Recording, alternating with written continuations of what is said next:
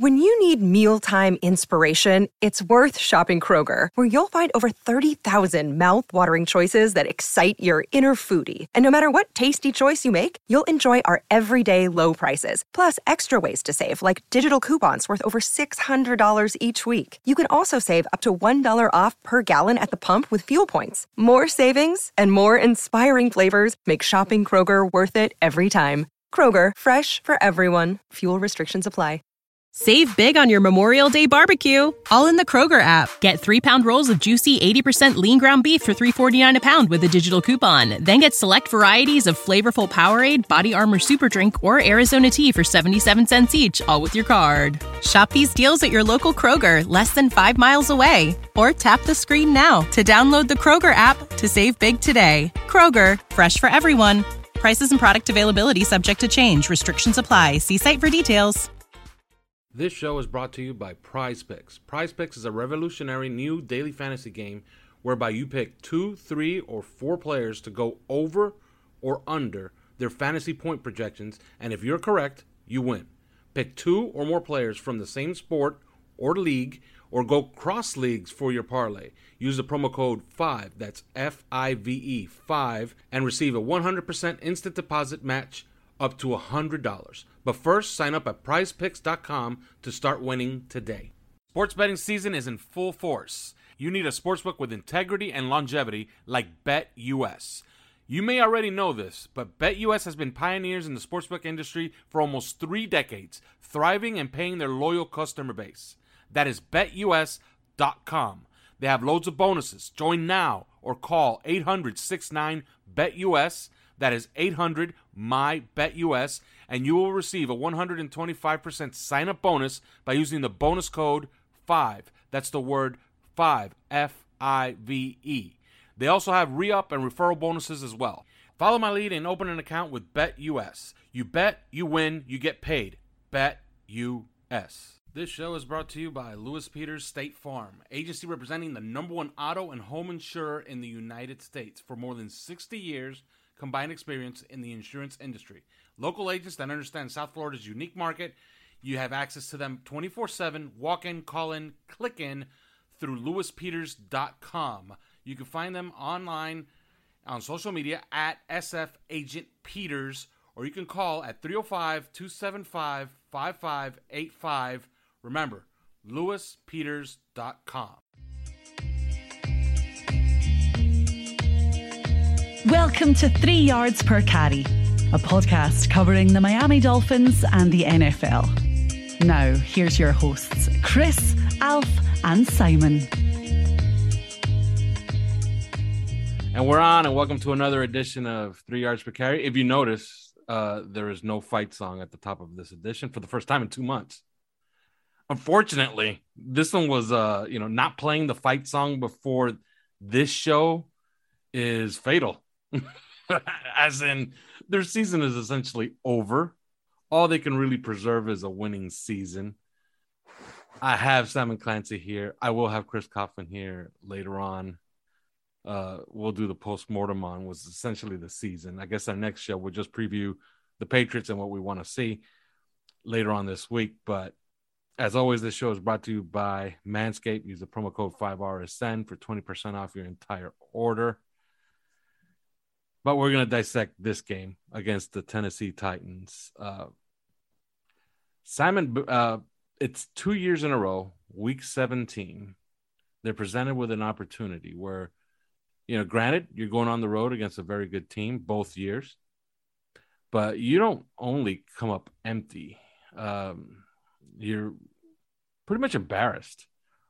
And your quarterback I'm not going to saddle him with Buffalo last year because that was a meltdown of epic proportions. Because I don't know if you remember that game as as well as I do, but that game was very much in doubt late into the second quarter, and then it just absolutely snowballed. And especially at the top of the third quarter, when it looked like Miami had some life last year, it just went haywire. It, bad bad snaps from from your long snapper, missed field goals all hell broke loose in that Buffalo game. This one was a little bit more gradual and a little bit more focused, and it has to be focused on the quarterback. I thought he played, aside from a couple of throws, a handful of throws, he was putrid. Like that was a terrible performance. And if you are ever going to saddle him with a loss, I think it happened this Sunday. Your thoughts? Yeah, I thought it was embarrassing. I thought it was an embarrassing performance by the team. I, I didn't, um, you know, I, I, wrote about it in the OnlyFins chat that we have. I, I said I thought the Titans would probably win 34 6 or 36 6.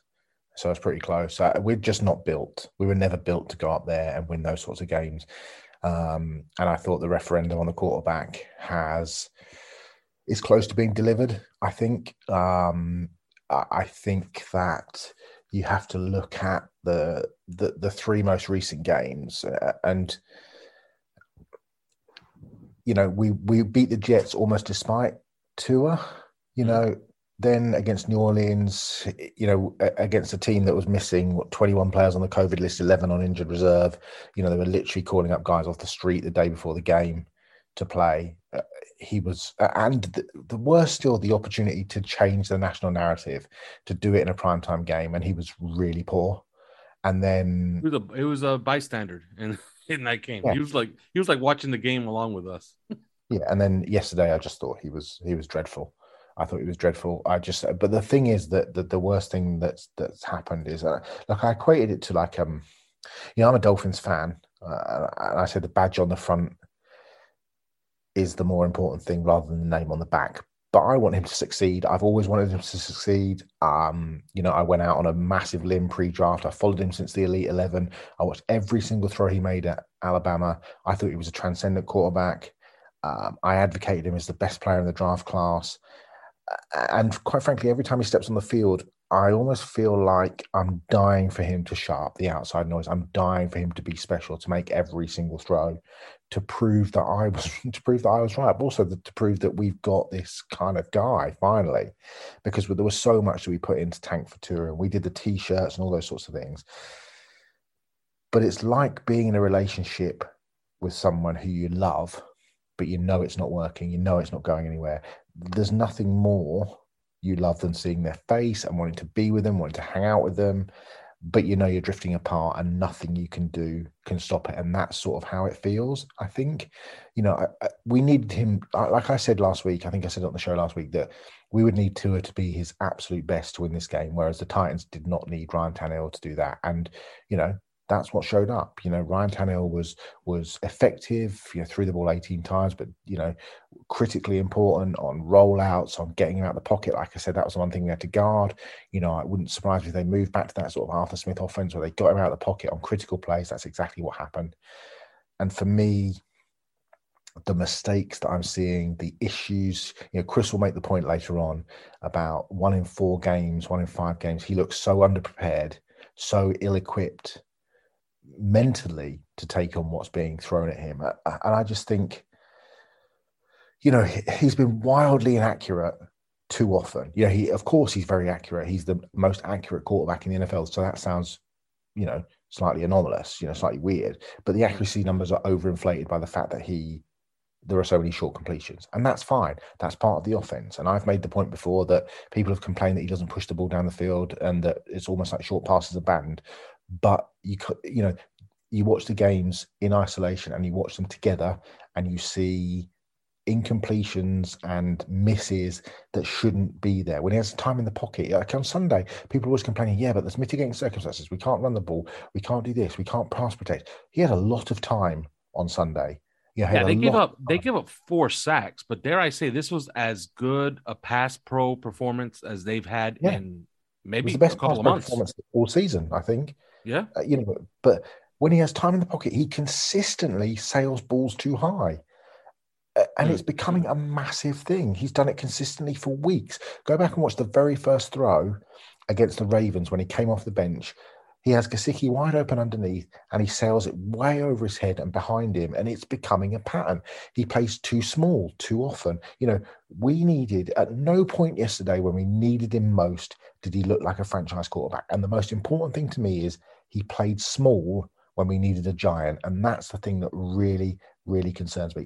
In, in, in two seasons, he has yet to put this team on his shoulders. I have absolutely no faith that he could even be in a situation where he could drive a team down the field and win at the end of the game. Conditions need to be perfect for him. And I don't just mean the weather, but you know, you're watching people complaining yesterday about, oh, you know, the ball was wet and he's never played in these conditions. Well, we had the opportunity to wear a glove and he, he turned it down. You know, so that's on him. Chris will make that point later on. But also, we're not talking about it wasn't the ice bowl yesterday. It was cold and it rained a little bit. But let's let's be realistic about what what this was. You know, you watch the evening game against you know Green Bay against Minnesota, and you're watching Aaron Rodgers throw absolute dimes in minus ten degrees. You know, yeah. eleven. It was eleven degrees, and uh, with a ball like a brick, and yet he's you know. Uh, three or four of those throws to Adams were just like next level. And I know we're talking about Aaron Rodgers, but we can't talk about, you know, the weather conditions were the same for Ryan Tannehill. Do you know what I mean? Uh, yeah. You know, that, oh, they managed it a lot better. Tannehill was. Of course they did. Uh, of course they did. Tannehill, I think Ken, Tannehill completed one pass over over 12 yards, I believe, sure. that game. Sure. But, you know, his arm strength is a concern. He one hopped two really easy passes yesterday, mm-hmm. one to Isaiah Ford, one to one to Mack Hollins. You're like, I don't understand. What, how are you not completing this pass? You know, do do we ever consist? You know, the intermediate level passes. Uh, the you know the reason why he overshoots people is because he can't drive an intermediate level pass. He has to, he almost has to throw it on a loop, or he almost has to throw it up so that guys are going to win contested catches rather than driving it through because he just can't do it. He just doesn't have the arm whip to be able to do it. You know, he struggles to get through his reads. The reason he looked bad against New Orleans was because New Orleans did shut down what his first read, and he looked like a freshman in college. You know, that is an issue when he has to come off his first read. All of a sudden, his feet get, he looks panicked. His feet get, you know, he's moving his feet, he's chopping his feet all the time. He doesn't know where to go with the ball. You know, there were times you see he ran out of bounds yesterday on a, th- like on a big third down.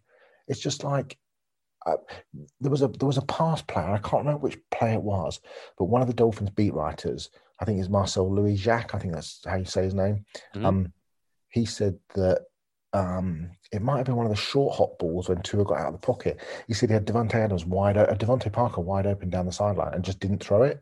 And to me, that's just like, you know, you've got to take those. I don't know. I just, you know, I, I am. You're lost for words. I, yeah, I, I, I, am. I'm, I'm frustrated. Uh, uh, as much as I was in three, four weeks ago, I look at, you know, you can't make an indictment on three games or four games or whatever, but as an overall, you, you can make an indictment on an overall class of putting together two. It's been two years now you know, it's two years. And, and one of the guys in the OnlyFins chat made a really good point, which was that you look at his stats against the good teams this season New England, Buffalo, Baltimore, New Orleans, New Orleans Tennessee. So all of them, maybe Baltimore probably not in the playoffs, New Orleans have a shot. He's 83 of 147, so 56% completion percentage, two touchdowns, four picks, 70% quarterback rating. You know, that is not good enough. That is not good enough. Now, I don't know what the answer is. I don't know what the answer is. I don't know whether or not, you know, it, the ceiling looks like at best top 15. Is that good enough? You know, do you have to surround him with so much, you know? You win a Super Bowl. If he's top 15 and your team is good enough, you could win a Super Bowl. You could be a consistent winner. I, I, I, I can't see. He's not going to win a Super Bowl, mate. Oh, well, uh, you know, I, I, I'm not ready to go there. But I will say this a lot of people are yeah. talking about the physical limitations. I saw this man start the game and throw an absolute strike 24 yards down the field on his first pass play to DeVante Parker. Sure, him, but he, and he's very good on those. He's very good on those pre-scripted early early plays. But then he, even the good games he's had this season, Carolina, he disappears for two quarters. You know, he starts off well, he finishes well. He I think he has I'll tell you. I'll tell you what I do see from him, and I, and I've done a very deep dive into his games the last few weeks, especially the last three, because I think the last three, uh, he hasn't been good. Okay, he was very good the previous four of these last three. You saw that pass to DeVante Parker. You saw him make the uh, the absolute strike, fifty five air yards. That's a, that's a throw that the very best make to Jalen Waddle he had a couple other throws that are pretty good, and you could see them in in, in a few of the games where he was actually bad. He has an issue breathing in a game, thinking the game, and, consi- and being consistent with his mechanics and with what he is seeing in the game. More than once, I have seen DeVante Parker on the sideline, and I know what he's telling him because it gets back to the media all the time, where DeVante Parker is telling him, "You got to trust what you're seeing and throw the ball." Like I know I look covered, but trust me. Yesterday he was throwing it to DeVante Parker almost incessantly, but missing, and I'm talking about missing badly. And if you look at him, what's wrong with him is a lot of people are saying, yeah, the wet ball, yeah, that's the problem. And, you know, but that's on him. He has to prepare for some of that. Okay. You have to talk to your equipment manager. You have to have a bushel of, of towels for, for almost an entire quarter. He had a towel that was completely black, which means it was covered in mud, which means it was completely wet. That's just not smart. That's just not smart by, by Tua Tagovailoa. But one thing I've noticed, his mechanics have gone completely to shit. He is fading when he should be stepping into throws. When he's outside of the pocket, he's throwing off his wrong foot. Left-handers throw off your right foot. Right-handers throw off your left foot. It's it's, it's you know it's it's physics.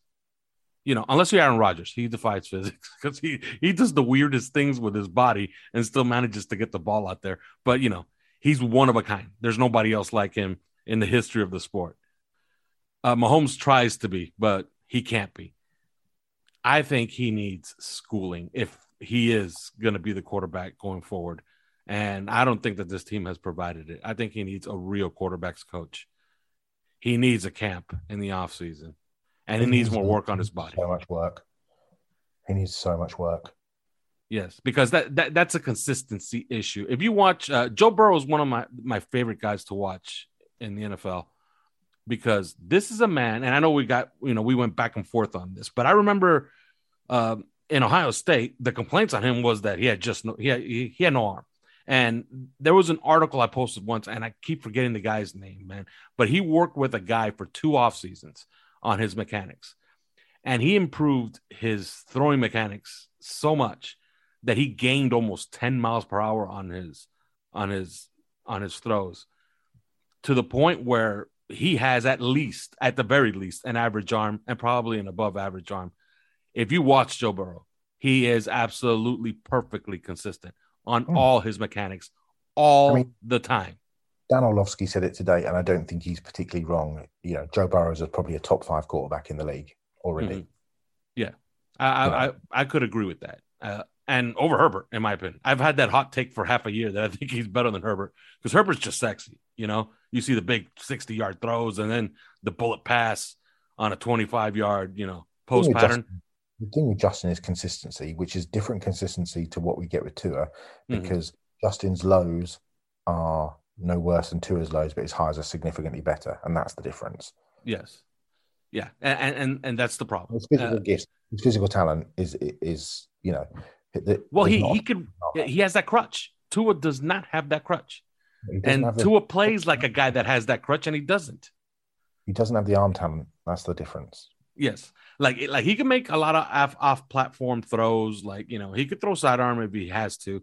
He just does not have the physical talent that Justin Herbert has to overcome some of those deficiencies. He needs to be almost almost like a scientist in the in the pocket. He has to be Drew Brees like. If you watch Drew Brees, especially toward the end of his, of his career, like his mechanics were also perfect. Why? Because they had to be. Because if they weren't, he would be terrible. He wouldn't be good. He wouldn't be able to play in the NFL.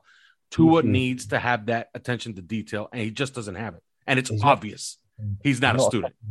A, he's not a, no, he's not a student. He's not a second or third read guy either, which is a real issue which is like look what the, I mean. The Titans, the, the, Titans played it perfectly yesterday because they shut down Jalen Waddle. Tua didn't have a clue, didn't have a clue where to go.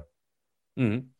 And you know? and you know you know who who actually checks out with all the metrics. Isaiah Ford was running basically naked through the, the secondary of the, of the Titans consistently all day, and uh, I believe he had one target. okay, Tua, it's not kind. I don't know if you rewatched the game. Did you rewatch the game, Simon? I I um, I'd rather pour acid into my eyes. well, I watched uh, the offense because I wanted to see Tua again. Um, he just missed guys. Uh, there's no other way to put it. He missed people that were wide open consistently. And it wasn't because he was throwing it at them and, and you know they were making great plays on it. No, he was just not seeing it. And th- there was one play, the one that you're talking about, DeVante Parker was visibly upset on the sideline. And you could see that he tried to be the good teammate. And, and then they got together, they gave each other a hug, they slapped hands, and they said, No, no, we'll get him on the next one. Trust me.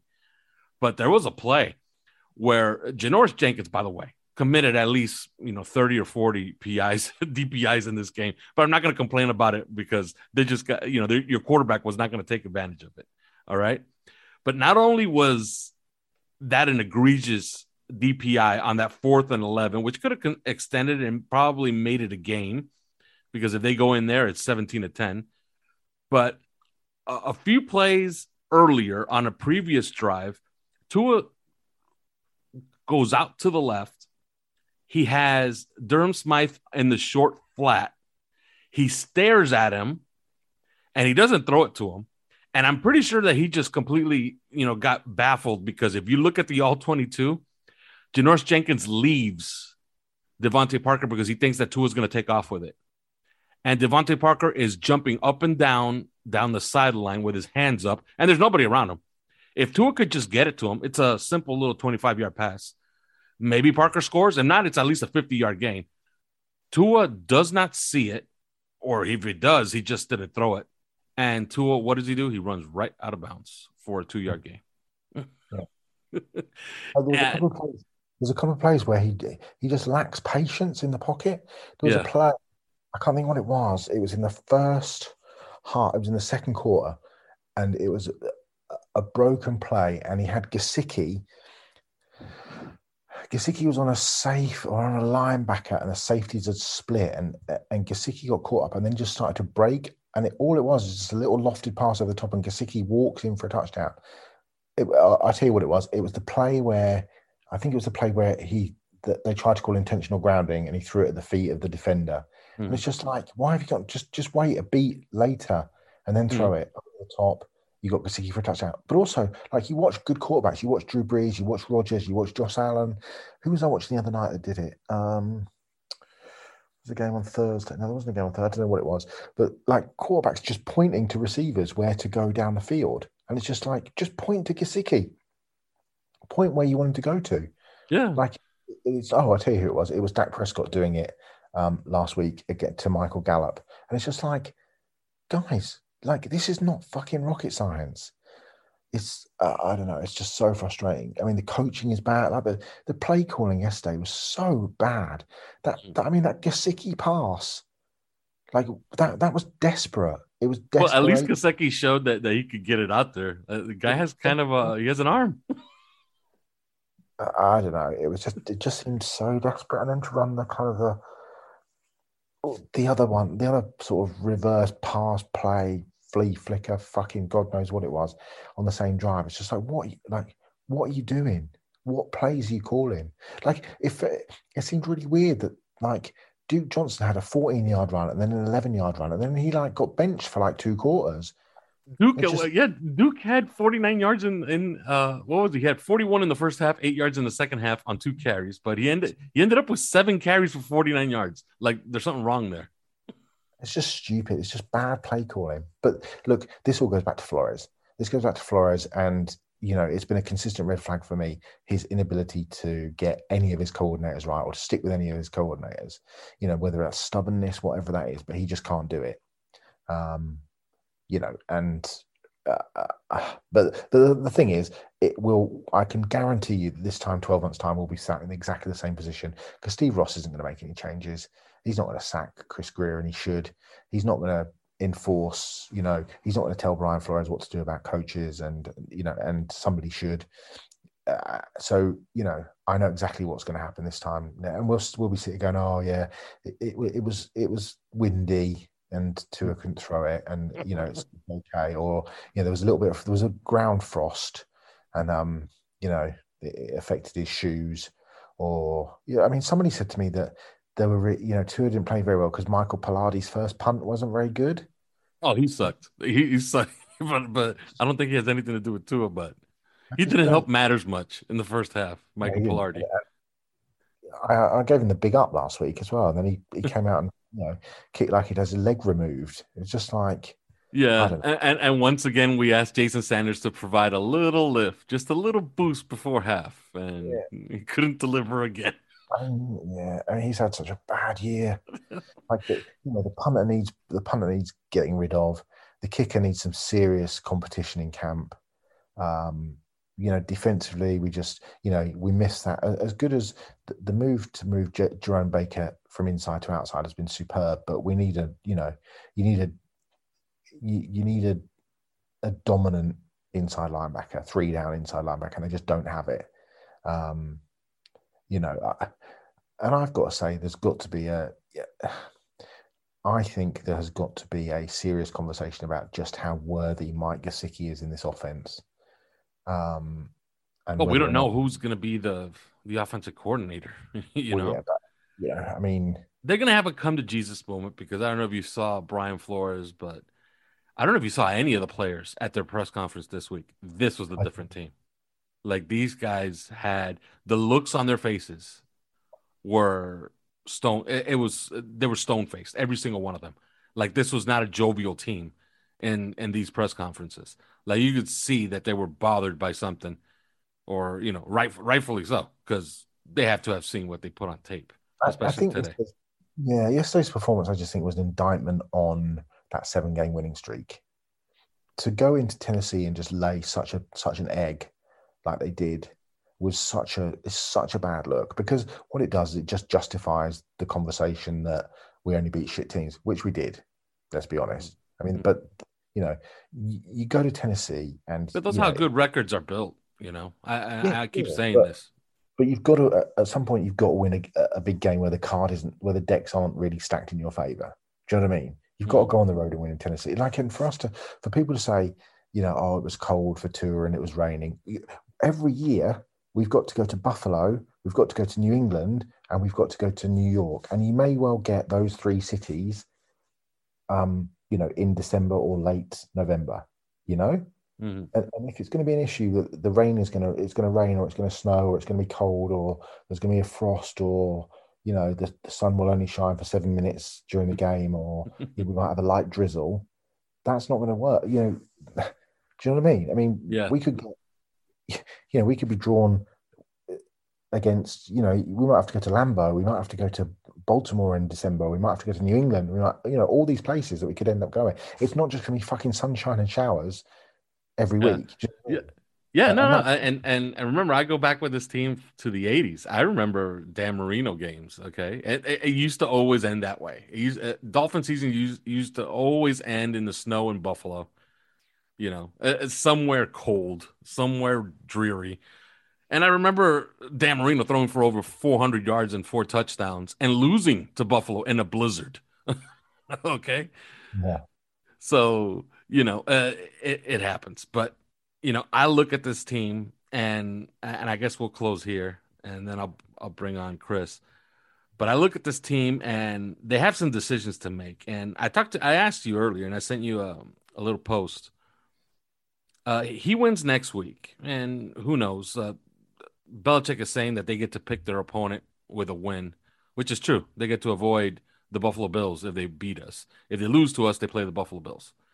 So it stands to reason they should come down here and try to exact a little bit of revenge. Do they really want to lose four out of the last five to the Miami Dolphins? Do they want to lose three in a row to Tua? You know? So I think New England's going to give them a game. I think they're going to play as hard as they can, unless they're down late, and then they'll they'll probably just pack it in but I think they're going to play hard this Sunday. I, I asked you this. Let's say the Dolphins win for sake of argument. Okay. We're going to be in a situation where it's entirely possible that Tua will lose his job for going 14 and 7 with this team instead of 15 and 6. And I think that the problem comes how do they explain the 14 and how do they explain the 7? You know? So cool. I'll ask you, how do you explain the 14 and how do you explain the, the seven? Is how many is, is this a team that is being held back by its quarterback? or has he contributed to that good record when he plays? He, of course, has contributed, but he has not contributed nearly enough. He's not been consistent enough. He disappears in games. And the, the biggest indictment is what I said at the top. When we needed a giant, he came out small. Mm-hmm. Uh, and what I saw yesterday, having seen what I'd seen the previous two weeks, made me significantly concerned. And don't forget, I was one of the biggest backers of him coming out. Mm-hmm. It made me significantly concerned. And I, I, also think quarterback wins is one of the most overstated, overrated, you know, measurements in sporting history. You know, he doesn't play defense. He doesn't play special. He's not the kicker. He kicks a game win at the end of the game. He's not the. He's not the. You know, so he's also. You know what? What contribution to winning in terms of the greater picture did he make against New Orleans, for example? You know, he put us in a situation against the Jets that we didn't need to be in by his really bad play, by a pick six, by three and outs, by poor passes, by interceptions early in the game, by overthrow. Do you know what I mean? Mm-hmm. No, I'm completely with you. I'm completely with you. Um, a lot of people were saying, I'm just confused by how they're going to justify one move or the other. In my opinion, Okay, and this is just my opinion. I don't have any inside information on this. I think they're gonna they're gonna go with the they're gonna explain away the 14 and 7 by saying that they that he was carried and that all he contributed was you know he took care of the ball when they needed him to take care of the ball but he did nothing extraordinary and i think that they're going to argue to themselves that that 14 and 7 should have been at least 15 and 6 and had a playoff berth or even 16 and 5 and given them two playoff berths the last two years.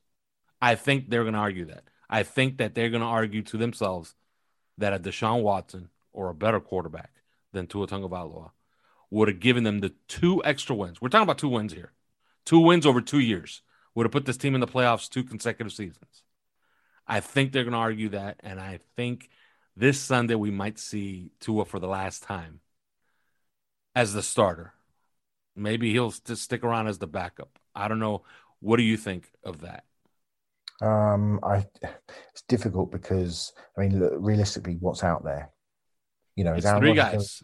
It's three well, guys, and then if you want to bring in a fourth guy, you know, I don't know how sexy, you know, Matt Ryan is to you, but I think Matt Ryan is headed to, to Pittsburgh. It's almost a done deal. Yeah, but it's three guys. It's Aaron Rodgers, Deshaun Watson, and Russell Wilson, and I think Russell Wilson is almost a lock to the Giants. Like that's happening. Yeah, I mean, yeah, I mean, why? I don't know why Russell Wilson would go to the Giants over the Dolphins. I mean, that's one of the most abject franchises of the last fifteen years. Well, and, his know. wife has a production company over there, oh, and like yeah. that's the talk. You know, yeah, like she loves New York. yeah, I mean, good for good for. I don't even know how to pronounce the name. Ciara. Ciara. Yeah, Ciara. Yeah. good for Ciara. I mean, you know, he is the he is the true money. Uh, that, that sounds so sexist. I'm not even going to say that. That's, that's an awful thing to say. But I, I, do not think he's going to go to New York to be coached by Joe Judge on that absolutely horrendous franchise. Um, but that's beside the point. Um, yeah, I mean, I don't think Aaron Rodgers leaves Green Bay. I think, um, you know, Russell Wilson probably ends up somewhere, but I'm, I do not think it'll be New York. Probably won't be Miami either they want Deshaun Watson. We know they want Deshaun Watson. They went as close as you can possibly go to getting Deshaun Watson. Steve Ross got him on the phone. Watson wants to come to Miami. Um, but you know what's going to happen with these court cases? What's going to happen in terms of the NFL suspension? We just that's the unanswerable question. Um, I think they will continue to try and pursue that in the off season, depending on what the legal situation is. Um, but if if they can't do that, you know, the draft is, you know, Carson Strong would probably end up being my top quarterback, but there's a, a, significant question about the knee injury that he had, where the seventy percent of the of the muscle came off the bone, and he's got he's had three surgeries subsequent, and he's got pins in it and all sorts. You know, Malik Willis is has got tools, but he's so raw. Um, you know, Desmond Ridder is probably a third round quarterback for me. He's, he's, fine, but you know, he's inconsistent, and we've had two years of inconsistent. I like Sam Howell, but you know, again, he's you know, he kind of feels like a, a Baker Mayfield type. Um, you know, Kenny Pickett feels like a one year wonder. Matt Corral, I don't really trust. Um, you know, so it's probably not in the draft. And then you kind Desmond like, Ridder didn't look like he belonged no, he on the same field with those athletes at Alabama, and I don't think that this is a particularly great Alabama defense either. No. So I thought So, that was yeah. a, a huge red flag. I don't have the answer. I I think the answer is probably Deshaun Watson, but I think we'll just have to see how it plays out. Yeah, I think I think they'll they're gonna attempt to try to pull something off, like trading for Watson, and then Tua is the caretaker until until they get him out of here in favor of the of Deshaun Watson.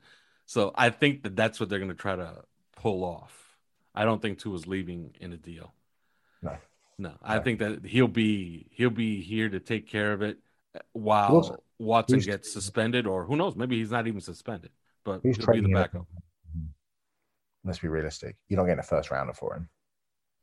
No, he needed to finish stronger. Like like if if if he was the quarterback from three weeks ago, if that continued, yeah, they could have gotten a first rounder, but it didn't continue. out, if he'd have come out, put the Jets away, played well against a bad team, if he'd come out against New Orleans and really changed the narrative against a you know a team that was missing five, six stars on that defensive side of the ball, you know, including you know defensive co-defensive captains in Malcolm Jenkins and De- uh, Demario Davis, you know, come out and, and make a statement and then come out, even if you lost yesterday, yesterday against Tennessee, but you played well, you lost 17-14 or you lost 24-21 but to get blown out the way that we did to just not contribute Had he play- played against Kansas City, like like he played against Kansas City last year, although he disappeared for a good portion of that game against KC but yeah, yeah, against Kansas City, he was he did that thing again. Uh, He had a rush in the first quarter, and then he had a massive rush in the fourth quarter.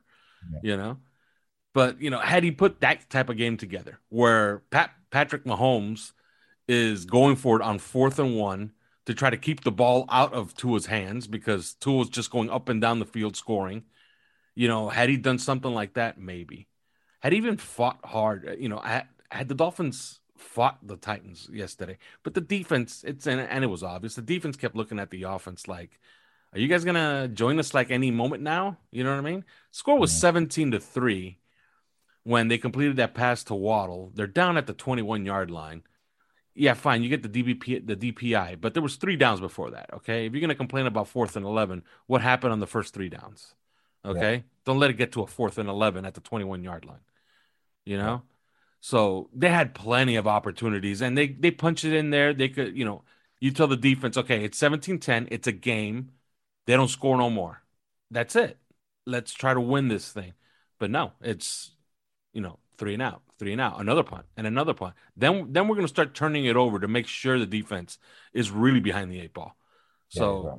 yeah, very discouraging. I think that they're gonna probably do the they're gonna make the move. They're gonna it's desperate times. I think they're gonna have to try to explain away uh, you know, what happened the last two years. They're gonna look at it as a massive disappointment, especially if they win on Sunday. They win on Sunday, it'll be ten and six, it'll be nine and eight, and then it'll be, you know, Stephen Ross is gonna say you were two games away in two years from making the playoffs both seasons. So you're one game away last year, you're one game away this year. Whose fault is that? How Yeah. they're going to answer? They're going to answer with the quarterback. And I think that's what's going to change. exciting uh, off. It's going to be a fun off season. Yes. yeah, to say yeah, um yeah, that's going to be fun. It's going to be fun around here, around here, especially come March, especially March. Get Kaufman on. I'm done. Yeah. All right. Uh. Chris Kaufman will join me in a few moments, but first, these words. Are you a South Florida property owner with an insurance claim? Are you dealing with water, mold, or fire damage? Looking for a reputable, fully licensed, insured, and certified contractor? Water Cleanup of Florida is here for you 24 hours a day. When a disaster strikes in your home or business, you need specialized, fast, and reliable services. Water Cleanup of Florida understands the impact and stress an unexpected disaster may cause. With over 62 years of combined experience, Michael, Robert, and Eric and their team is prepared to handle any size disaster. The guys are born and raised in South Florida, so changing the narrative on the way contractors conduct business in South Florida is extremely important to them. Their objective is to make cleanup and insurance claim process painless and hassle free. Water Cleanup of Florida is also a licensed building contractor, so they provide the A to Z service, one stop shopping that busy homeowners and business owners require. There's no need to bring in other contractors, they will handle it all for you. Call or text them anytime at 561 408 7835 for immediate assistance. The number again 561 408 7835. Water Cleanup of Florida. And we're back. And as promised, Chris Kaufman. Hello, Chris. Hi. I just finished having a therapy session with uh with, with, with Simon. And I just and I just finished a critical rewatch of Karate Kid 2, so I'm really prepared for this. Okay, perfect. Um I don't know how else to say this, but Simon is pronouncing Tua dead, I would say. Like it's over. It's pretty much over. And Man, I'm gonna I'm gonna pose a question to you. I'm not pronouncing it over. Okay. I would the I'm funeral, willing to give the funeral dirge. yes. I'm willing to How give you- it uh, I'm willing to give it uh, another shot this coming season. I fear there will not be another shot. And I'm gonna I'm gonna start off with the same question I posed to him at the end. Okay. They win this week. It'll be 10 and 6, it'll be 9 and 8, which means that they would have missed the playoffs Well. by, by a grand total. I don't know if you paid attention to something happened over this weekend that uh, that that is probably uh, indicative of whether they're going to actually win this week or not. Well, you know, uh, New England doesn't need the I'm- game. I'm although not- they I- can, they can, def- not- they could pick their opponent if they win the game. I guess. And I, I'm not I'm not referring to my fantasy championship game, which I did win by the way. Q Aaron was uh was victorious. we are the champions. That's the only game that really mattered this weekend to me. I don't know Yeah. about the rest of you fools. Yeah, but if they win this weekend, I still think they're going to win this weekend because I think New Do you? Well, yeah. I mean, I think they're better than New England. I- I'm just flat out and say it, and they're going to be at home. They're going to be at yeah, home. I don't know. I don't So know if they're Tua- better than New England, but they're at home. And I said this. I did. I didn't. I say literally exactly this on the podcast last week. It is hard to win against a good team in the their road. own stadium. In their own stadium. I mean, it's just it's just hard. That's that's a hard thing to do in the NFL. Mhm. And I said, I even said exactly this. I will remind you all of this next week when the Dolphins are going to face the New England Patriots at home, and the New England Patriots are going to have to go on the road and try and beat a good team and a team. I I, I know we just got blowed out by the uh, by the Tennessee Titans. I get it. I, I like but- that you use the the you know the correct pronunciation that the great Right. Emmitt Smith provided us. Absolutely. Emmitt Smith handed this down to us and and this is this is how it is to be said from here on. Um, but uh, but yeah, I, I get what just happened this weekend, but the Dolphins did just win seven in a row prior to that. They are a good team and they're playing at home. And if you're think about this from the standpoint of the New England Patriots, you're like, gee, you know, it's hard to go on the road into the house of a team that just won seven of their last eight and beat them. And if you un- and if you lose that game, you kind of understand it, right? You know, and so that's I'm just thinking about this from New England standpoint. Like if they they're they're heading into this game thinking this is not going to be a gimme. You know, this is a good team in their own stadium where you know they're gonna they're gonna play us tough and and if they if they win, you know, you, you kind of figure why. And um, and I, I pointed that out exactly last week, all of that. And I said, we're to lose this game against the Titans. And I'm going to remind you next week when the Patriots come and try to beat us in our home that it's hard to go into another a, good team stadium and, and win the game. And like I was saying, uh, 10 and 6 last year. Let's say they win this week, 9 and 8, which means that a grand total of two games overall over two years, one game each year, would have put this team in the playoffs two consecutive years. Okay. Yeah, I mean, but then I, I don't, I, I don't, I, I get it, but there's there's definitely a danger in playing all that would have game, you know, because hey, we we probably won some close games that could have gone the other way too. I, I just think I, I look at One very at few season, close games, and that's part of the problem. They lost. Yeah, a well, lot of that's that's games. true. But but I think that I think that this year, you know, I just look at it and it's like it, it really is. Sometimes it's um, it's one of those so close but also so far away things. Because if you think about it, the Dolphins could be. Uh, um, we're talking about the Vegas, the Vegas Raiders game, which they went to overtime with Jacoby Brissett at quarterback. Um, and I, I don't think I'm I'm out on a limb, even though everybody is now down on Tua Tagovailoa, and I and I get it, but I don't think I'm out on a limb to say that you know Tua Tagovailoa would have played better in the the Raiders game and the Colts games than Jacoby Brissett did. Um, would we have won the Colts game? I guess that it was really close, and I, I think there was the opportunity was there. But I get you know maybe let's let's drop that. But the Vegas game it goes to overtime. The Falcons game and the Jaguars game. I guess Simon's point, the Jags game shouldn't have even been close, and he's right. He's mm-hmm. you know 100 percent right. It shouldn't have even been close, but nonetheless, you know, both fluky games that happened with walk off field goals. And the Jaguars game had that very weird thing where the referees seemed to actually be looking out for the Jaguars with mm-hmm. that whole time play, the clock play, you know. Um, and it was just like, you know, the clock there, there's no way that the timeout should have been called when the guy is like still going to the ground, you know, like he's yeah, giving I, himself I and going. Yeah, I said it that week. I said it that week, and, and I'll, i guess I'll repeat it here in case people weren't listening that week.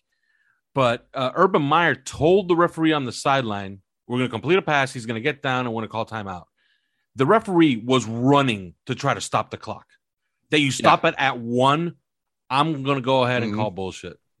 I mean, that's and I, I get it. Like, yeah, just because he told the referee what he's doing doesn't mean the referee is supposed to bend the rules. And the yeah. rules on the give up, you know, when a guy goes to the ground and gives himself up, the rules do not do not say that you that you know the play is dead immediately when he hits the ground. You know that is that is not the rule you know and and so but anyway anyway so so there's that weird thing. I think there was some weirdness in the in the falcons game as well.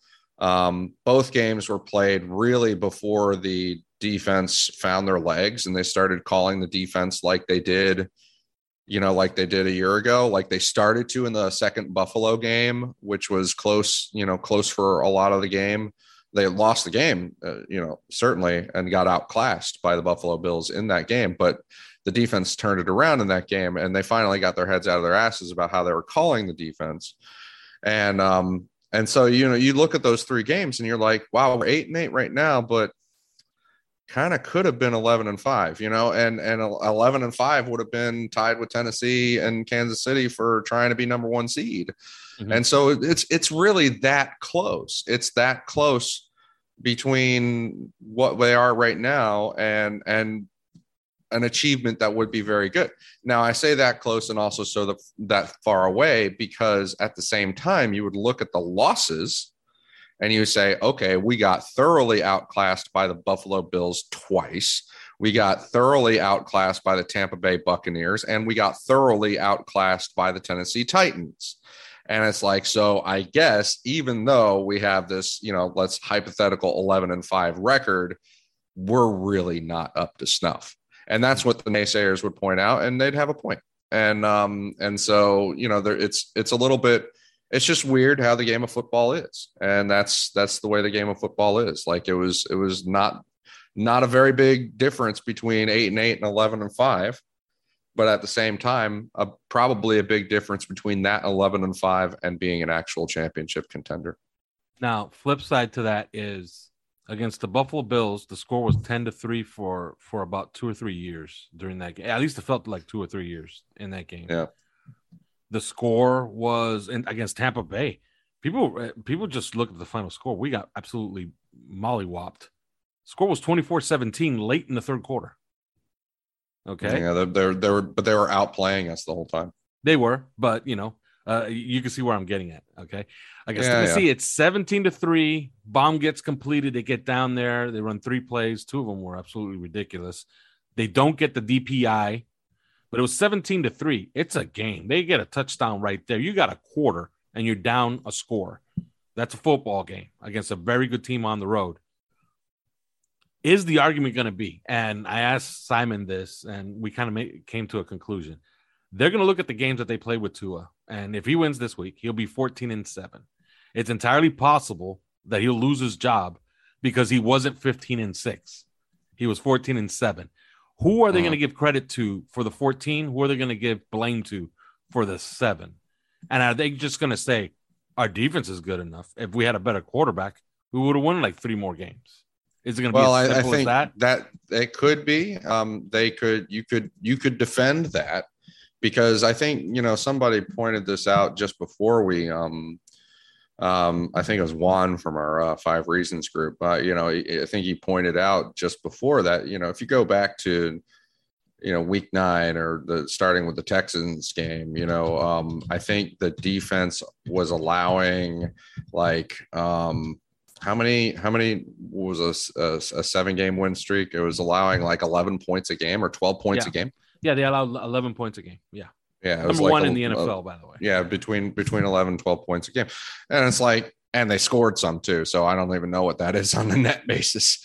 Um so like yeah so you, you could look at that and you could be like you know yeah yeah it was it was it was the defense. Like well, like like you you could say you could you could say this guy was essentially Trent Dilfer or Brad Johnson stewarding a team that was run by a league leading defense Mhm. um and and just you know ultimately now I don't think I the mo of the defense was the same way last year it was phenomenal until it wasn't you know and and then and and that's I don't know what that is about the Flores regime if there's something to be said there but um but in this case you know starting with the Buffalo Bills game probably in week 8 the defense was phenomenal for um how many games is that 9 games Yeah. but they were all they were well they were very mixed to bad in the previous 7 games you know Mhm. um Well, mixed uh, to bad. thing. no, pro- no, just not even mixed. Just straight up bad. Just straight Well, up bad in the previous in the previous uh, seven games. Yeah, but let's uh, let's examine that. Uh, were they really bad week one when they allowed 16 points? They were on the road Yeah. against No, Against they were they were team. they were all right. They were all right. They were giving they were giving up a lot of first downs at the end there, but they were no that was a, that was a that was the one good game in the previous seven games. But they were bad.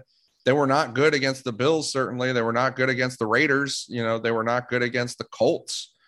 Or I mean, the Buccaneers dropped forty five on them. You know, the Jacksonville Jaguars had no business scoring twenty three on them, and then Atlanta Falcons had no business scoring thirty on them. although they you know? they- against the Colts, I will say this: they allowed three points in the first half, three, and then yeah, but the uh, turnovers isn't that not that a microcosm for the season? Like, you know, hey, great, great. The defense, the defense was flipping awesome for nine games this year. Unfortunately, football is played on 17 games. You know that na- Mhm. nowadays, um, and it used to be 16. But so, so it's like, yeah, they only allowed three points in the first half. That's awesome. That's great.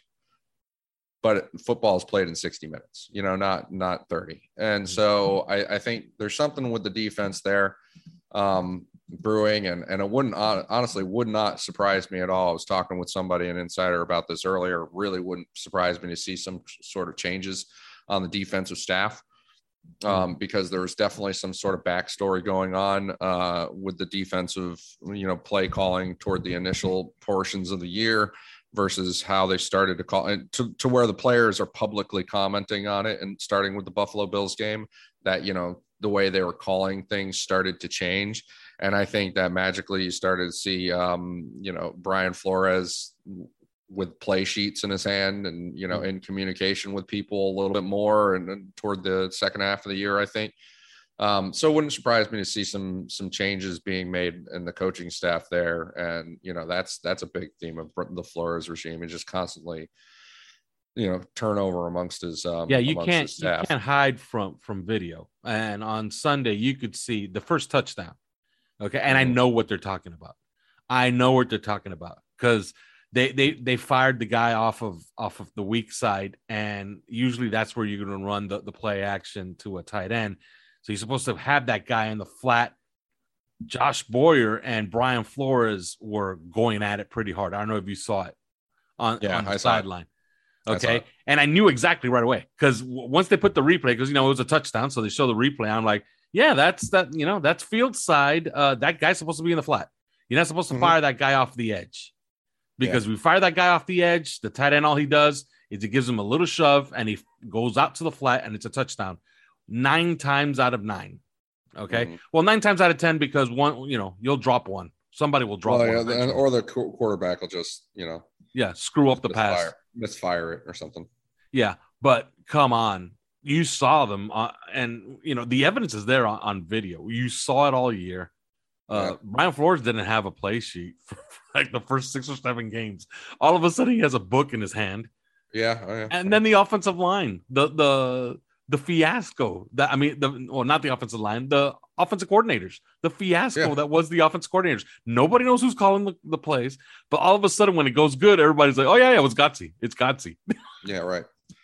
Well, I mean, there's there's there's definitely a backstory there. I wish we'd have a be we could be a fly on the wall to figure, you know, to to hear what was actually going on with that because I think everybody wants to know. There's there's three essentially there's two offensive coordinators but three play callers and oh by the way Brian Flores might be sticking his paw in there too. Um and so you know yeah, I, he I gave that Tua and Charlie Frye a, a pile of shit.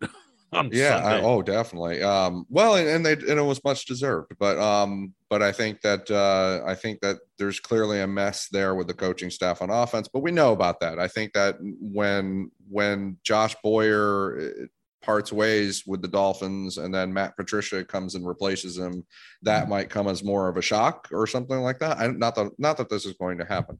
Um, and personally, I don't even know that I want it to happen. I just, but, um, but there could be some changes on on that side of the ball uh, defensively. But I think that, you know, this team is ultimately far away from from competing for the real thing. And um, and and even if they did, even if all the breaks did go in their favor and they went eleven and five, you know, they're still far away and um and i think that that's the disappointment is we we expected to be better than that a lot of us did we got two guys on defense that um two rookies on defense that came in made immediate impacts right away.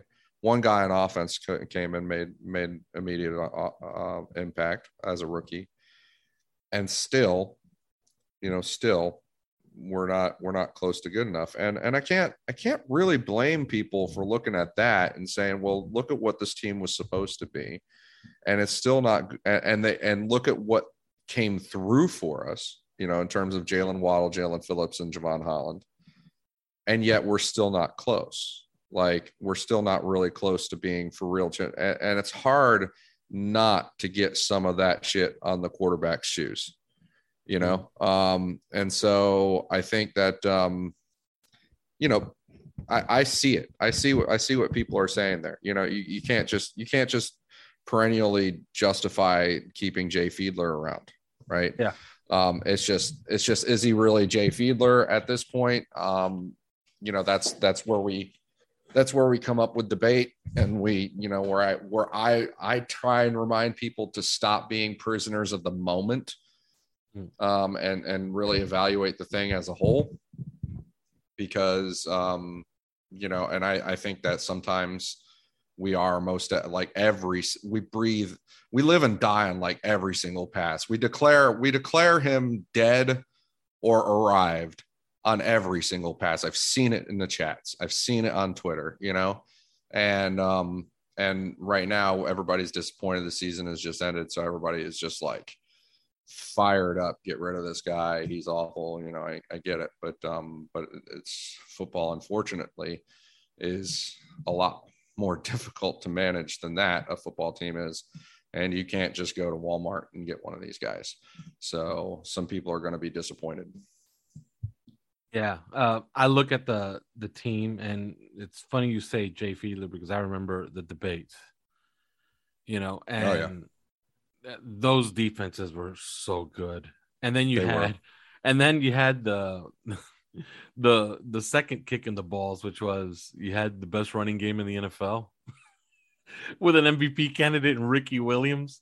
And you look right. around and like, why aren't we in the Super Bowl if we have the number two defense and the number one run Mhm. game? yeah And and, it's, sure and it was with two- hard Yeah, it was hard not to not to look at that i mean they didn't have Yeah. receivers either but um Well, Chris. Chambers is well there's chambers but i mean he was you know he didn't really arrive arrive and become start to become a complete player until a little bit later on, I think. And um and also, I mean, it's eerie how similar the situation is where you know they they didn't make the playoffs that year because Jay Fiedler actually got injured and his backup quarterback was was much worse. As as insufficient as you would say that Jay Fiedler is. And and I think he was probably underrated by some people, but um as insufficient as he was when he went out, it was so much worse. And that that actually cost them the playoffs. And and and you could say the same here. Like Tua Valoa, as much as he played like a second year, who was you know really kind of played a little bit more like a hybrid first second year because he didn't even have an off season the first year. Um, as you know, as insufficient as he was when he went out, it was even worse, uh, markedly worse, and they they couldn't win a game. You know, they couldn't they couldn't win, they couldn't beat anybody. They couldn't beat you know the the Raiders or the Colts or they couldn't even be competitive against the Bills or Buccaneers. Mm. Now, you know, I got into this with, with Simon and we kind of came to the same conclusion. There's going to be questions asked, and the owner's going to ask especially if they win this weekend. 10 and 6, 9 and 8. So you mean to tell me that, you know, you're a game away each year, each year from getting into the playoffs, which is what I've asked from day one. I wanted to be a perennial playoff team. Okay, why can't we achieve this? In my opinion, I think there's only one thing that they're gonna they're gonna do. They're gonna blame the quarterback. And really, I, I yeah, I think so. I think who's Brian Flores going to blame then? Blaming is, blaming is the quarterback, say, blaming the quarterback that you just hypothesized being 15 and or 14 and 7? Yeah, because I think they're going to say the defense was 14 and 7 or the defense was 14 and 0 and Tua was 0 and 7. I think that's what they're going to try and say. Okay. I think they're going to say that he was carried by this this defense and that if he was a little bit better, that 14 and 7 could be 16 and 5 and they'd be in the playoffs two years in a row. So I think they'll blame the, the quarterback, which means maybe I, I think I think Chris I, I, think the obvious is the obvious though. I think the obvious is the obvious. It's the offensive line. They're gonna look at they're gonna look at that. I mean, everybody has has seen this offensive line be hmm. be horrid for most of the year. Uh, with maybe some brief pauses uh, here and there, but like you know, they've seen the offensive line be be abysmal for that long. They saw, you know, on the on the wide receivers unit, I mean, think of how many games we played this year, like trying to get Will Fuller back when he and he never came back. DeVante Parker's out too. Uh, you know, then then then who are we playing? It's just Jaylen Waddle. It's just Jaylen Waddle, and that's what. Yeah. You know, and, and then even now, you know, we we'd say, well, and Mike Gesicki, you know, he's he's elite and all that. Well, he didn't end up playing. He didn't end up really putting together an elite season, and I I'm not sure that I'm. He slowed down. You know, he slowed down by like week 12, I believe. He went in. yeah. And you know what? And, and you know what? There's there's enough in his own play, you know, as far as um whether you're looking at drops and, and stuff like that. And you know, there's there's enough there to be like, you know, okay, well, he didn't it's he didn't keep it up like a Travis Kelce does or something somebody like that. You know, he he just didn't. And um and and they continue to use him as a part timer too and and they continue which which shows that they view him to be you know shows what they think of him.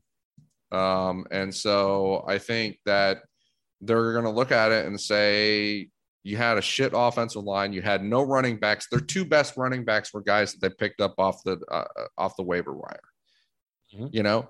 And late in the season picked them both up late in the season. They ended up the no, number one and number two quarter uh, running backs for the for the team and you, you got that and an abysmal offensive line, and Jaylen Waddle's your only consistent weapon uh, for to to throw the ball to. The only consistent one, anyway. And they're gonna you, he's gonna look at that and he's gonna be like, and you got three. How many play callers? Steve Ross is gonna be like, how many play callers did you have? How, how much turnover have you had on the offensive coaching staff? Who is choosing these offensive linemen? You know, who's evaluating this? How come we have offensive linemen that leave the team and go play better elsewhere? How come we have offensive linemen that, that you know play like play like crap? How come we hit, we can't we can't choose an offensive lineman in the draft to save our lives? Unless unless he falls into our lap, you know, because of a weird gas mask thing. Um, yeah, you know, who, those are the questions going I mean, yes, they're gonna they're gonna talk about the quarterback, but there's so much more obvious things and low hanging fruit to talk about on that offense. And and and you know, even on the defense, like where's Noah Igbinoghene? You know, what he's nowhere to be found. And I think that he's um, getting yelled think, at by Danny Crossman, the special teams coach. Yeah, basically. I mean, that, you know, that, that shows it. Yeah, you know, you know that Noah Igbinoghene is also a bad special teams player which is I, I, decided to watch some snaps because I kept noticing that he kept getting bitched at. He's he's I'm, not I'm, good. like he I'm doesn't a little bit. he doesn't keep that. his lane. He doesn't keep his lane. And then when he when he breaks off, look, it's uh, special teams are very simple. All right, you got to run in very straight lines. And when the play is away from you, you got to run in another straight line, but at an angle and at a specific angle. They drill this mm-hmm. incessantly. Mm-hmm. If you get out of that angle, you screw things up. You can also run into your own guys. As um Noah Igbinoghene does that. He's yeah. he's a poor special teams player. Yeah. Okay? I mean that and that one, you know, that's egg on my face. I thought he was going to be a good player. I'll, I'll be honest, and um, I thought he was going to be a really potentially a really good. Well, I think this is his cut year. Uh, this year coming up, he's he's not even close. So forget yeah, it. This is his cut know? year. If he's going to make it, it's this year, or he'll be cut this year. I I, yeah. I firmly believe that. Well, he's still cheap, right? So yeah. as long as they're still cheap, they bring him back to camp and give him another give him another go. But you know, Josh Boyer, especially if he sticks around, like Josh Boyer doesn't have it for guys that are high pedigree but underperforming. Mm-hmm. Like he loves the low pedigree overperforming guys. He loves Nik Needham, uh, mm-hmm. the Nik Needhams of the world. Um, and and he abs- and he seems to hate the Noah Igbinoghenes. So um, you know, yeah. But anyway. Um, yeah. Tua, Tua though, is he going to show? Is he going to shoulder the exclusive blame and say, you know, hey, that's why we're that's why we're not content? I, I don't know because, you know, I mentioned that even if they had gone the eleven and five, they would still be far away, right? They would still be far away from contending with the likes of the Tennessee Titans, the Tampa Bay Buccaneers, the Buffalo Bills. They'd still be far away. Um, I kind of think about that and I was like, okay, well, you put Deshaun Watson behind this offensive line. Mm. And uh, even with the defense that we're talking about, I mean, Deshaun Watson is going to magically fix the defense in the first seven games of the year.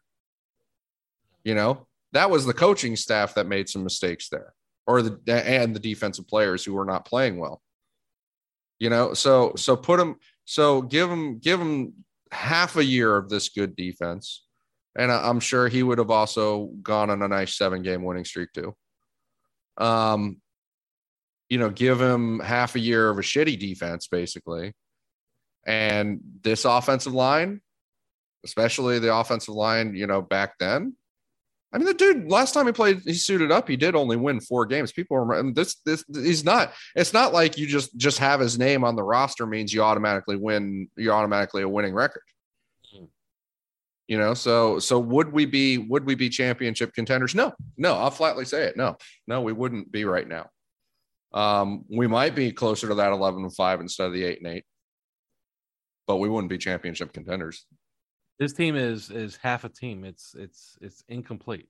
I love this defense. Like it's talent laden. Like there's a lot of talent on the defense. Yeah, but which it's probably defense missing, do you like?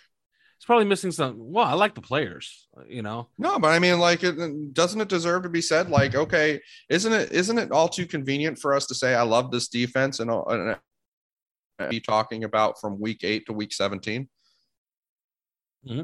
No, I understand. I understand the inconsistency, but I, I, look at the talent, and I think it's up to to Flores to get them to play better earlier. You know, in fact, they did it I, two years in I a row. Correct, I correct myself. Week eight to week sixteen, because week seventeen they've sucked. Mm-hmm. Yeah, they were not. Good. I mean, they got they got blown open. This was this this defensive performance was very much in line with the Bills' defensive performance against the Patriots in that high wind.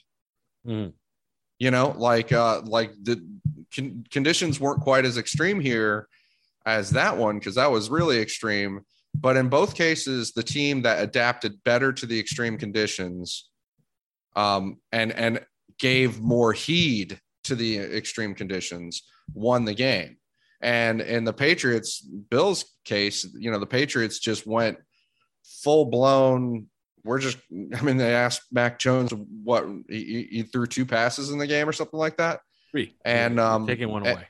yeah. Oh, sorry. And um, and and they just ran all over the Bills and you know emasculated them. And uh, in this case, you know, I looked at the game, the relative game plans of both the the Dolphins and the Titans and what they were doing, and the Titans had more respect for the conditions and adapted to them and said, okay, well, this is this is how we're gonna we're either you know sort of that burn the boats mentality, like we're this is how we're gonna do it or we're not gonna do it at all, with you know the power run game, and because this these are the conditions to do that. And we're not going to ask a lot of Ryan Tannehill, especially in the first half, especially like early in the game when he's still trying to, you know, still trying to get used to the conditions. Um, and and meanwhile, the Dolphins came out there like you know the the Bills lost that first that game against the Patriots because they still had, they had Josh Allen and they were arrogant. And they were like, well, we got Josh Allen, he's got the strongest arm in the NFL, he can cut through this wind, and we can we can go passing the ball and we can go doing these things. And um, and they lost the game because they made that decision. Well, in this case, we lost the game because we still were trying to have Tua Tagovailoa throw the ball all around when he can't fucking take a snap from under center because uh, because of the slick uh, the slick ball. He can't why he can't he can't pull the ball back to throw a pass without going empty hand, you know, and, and a fumble. The ball is so slick, and he's obviously so unable to handle it for whatever reason, and we can speculate on that. But Eh, but the Dolphins still went out there slinging it anyway. And and they weren't asking they weren't asking him to throw unchallenging easy passes either necessarily. And so um and, or Jacoby Brissett when he comes in on fourth and one and throws a deep bomb, you know. They were and, and all these all these, all these brilliant triple triple handoff chicanery Mike Gesicki pass plays and shit that like Jacoby that. Brissett bomb to Waddle was a brilliant play. If you look at the design of the play, they released. It wasn't a brilliant play. It was low percentage, and and oh, what happened on got, a low percentage yeah, they, play? Zero. No, but they got one on one on it, and well, they, they got a, a roughing the passer. Give a call. shit. They didn't get the first down. No, they got the first down. They got a penalty. Well, um, no, they didn't. They didn't earn the fucking first down. Well, Jacoby Brissett would argue that his neck almost almost being broken is earning the first down. It's, it's it's irrelevant to whether the play was a success. The play was not a success. Well, it popped. You got Waddle wide open with with, with one. The play was not a success. A low percentage pass is a low percentage pass for a reason. It's not just low percentage because the quarterback's not always going to get it there. Hmm. Well, it's the it's wrong low percentage. It's low. It's no. It's low percentage for a reason. I mean, he got it there. There's nothing, say nothing about Jacoby Brissett on that. Mm-hmm. But a low percentage play is a low percentage play for a fucking reason. And it's not just because you're you worry that the quarterback's not going to get it there accurately. It's everything. It's it's about the receiver being able to finish a play, a low percentage play like that too or about things that could get in the way even before the quarterback can launch it there. I mean, there's there's all kinds of things that can go wrong on a low percentage play. You don't go out there in a fourth and fourth and short like that and run that. That's fucking stupid. You know, and I I'm, I'm sorry, but it is. And so the that or the after completing the bomb, the waddle running that whatever the hell that thing was oh god, the Gesicki and you know all the all the different trick play. Yeah, I don't know what that. I don't know what they were trying to accomplish with that. I was entertained it, though. It, was, it was so, the most entertaining seven seconds of it was the, the most entertaining and embarrassing thing I've ever seen. Um, it was it was just, and and this is just the the absolute hubris of of these guys in those conditions was amazing. It was stupefying it was stupefying to go out there in those conditions and try and run a game plan like that and and and plays like that, thinking that this like, is this is all going to work out. Whereas the Tennessee Titans are like, yeah, this is this is really bad conditions. We're going to power run you to death and ask our quarterback to, you know, roll out, do roll out, do some easy play actions. And um, you know, and we're going to win that way. And they did. Yeah, and I think Miami team, saw the that that the team that was stupid lost. Yeah, but you saw. I think that Miami saw that Duke Johnson was averaging seven yards a carry. And, And he had- decided to not play him anymore. Yeah, uh, yeah. There was a point where where Duke Johnson had 41 yards in the first half. You know, you got like eight in the second half on like two carries. Yeah, Like- and they just didn't play him. Yeah, they, they decided, you know what, uh, Duke is headed for a hundred yard game, so we're not going to give him the ball anymore. Yeah. like I don't get that. Like, The how the hell is that possible? The smarter team, the smarter team won the game. Yes. Okay. Yeah. Um, and that's that's that's that's on a lot of people. You know, that's Absolutely. not just Look, that's not, uh, not just people- on the quarterback. People It is on the quarterback in that he played terribly. Yeah, people think But- that that you know you get bad weather conditions, and you know you're gonna have a slugfest. It's gonna be you know six to three, and it can be that. Okay, it can be Can that. be. But you know what it could also be, right? You could have bad footing, and we have bad footing. The offense knows where they're going, and the defense doesn't. And Oh, that's why you call game. slants and you call counters on your run game. Okay. Or remember the snow, but not but you know, in with wet ball conditions, it's it's it's very different, I think. Um snow game, there was a snow game that uh the Dolphins played, and I remember that uh the the Bills just passed the ball all over us in that game. Um it was Ricky Williams versus versus uh I want to say Drew Bledsoe in the snow. Hmm. And um and, Ricky you ran know, for like we- 250. we- I remember. we we ran for like 250 it was power run game for us but on the other hand it was snow game it was you know bad footing for the corners and stuff like that for the other guys but the fact of the matter is with the wet ball um we and the the the cold i mean it's not just that it's wet it was cold and wet the cold ball means that it's hard as a fucking rock right and the and then when you add slush on top of it it just becomes slick you know and and so i think that in those conditions one team knew what to do the other team had no fucking clue what to do which is surprising since all these including guys Tua, including Tua, whose towel kept getting darker and darker and muddier and muddier. yeah Like he understands that they have like 200 towels on the side. I'm like, change Yeah, your towel every possession, please. Or wear a glove or something. I mean it- it- these guys are paid millions of dollars to know what the fuck to do in in those uh, situations and not to perform like that not to call games like that. And um and that's and unfortunately they just all shared a big fat turd of a game together uh communally. Yeah. So you don't think so you don't think uh come March they're gonna look around and say, you know what, we're going nuclear here. And we're gonna go you mean with a top- quarterback Yeah, a top five quarterback. yeah who.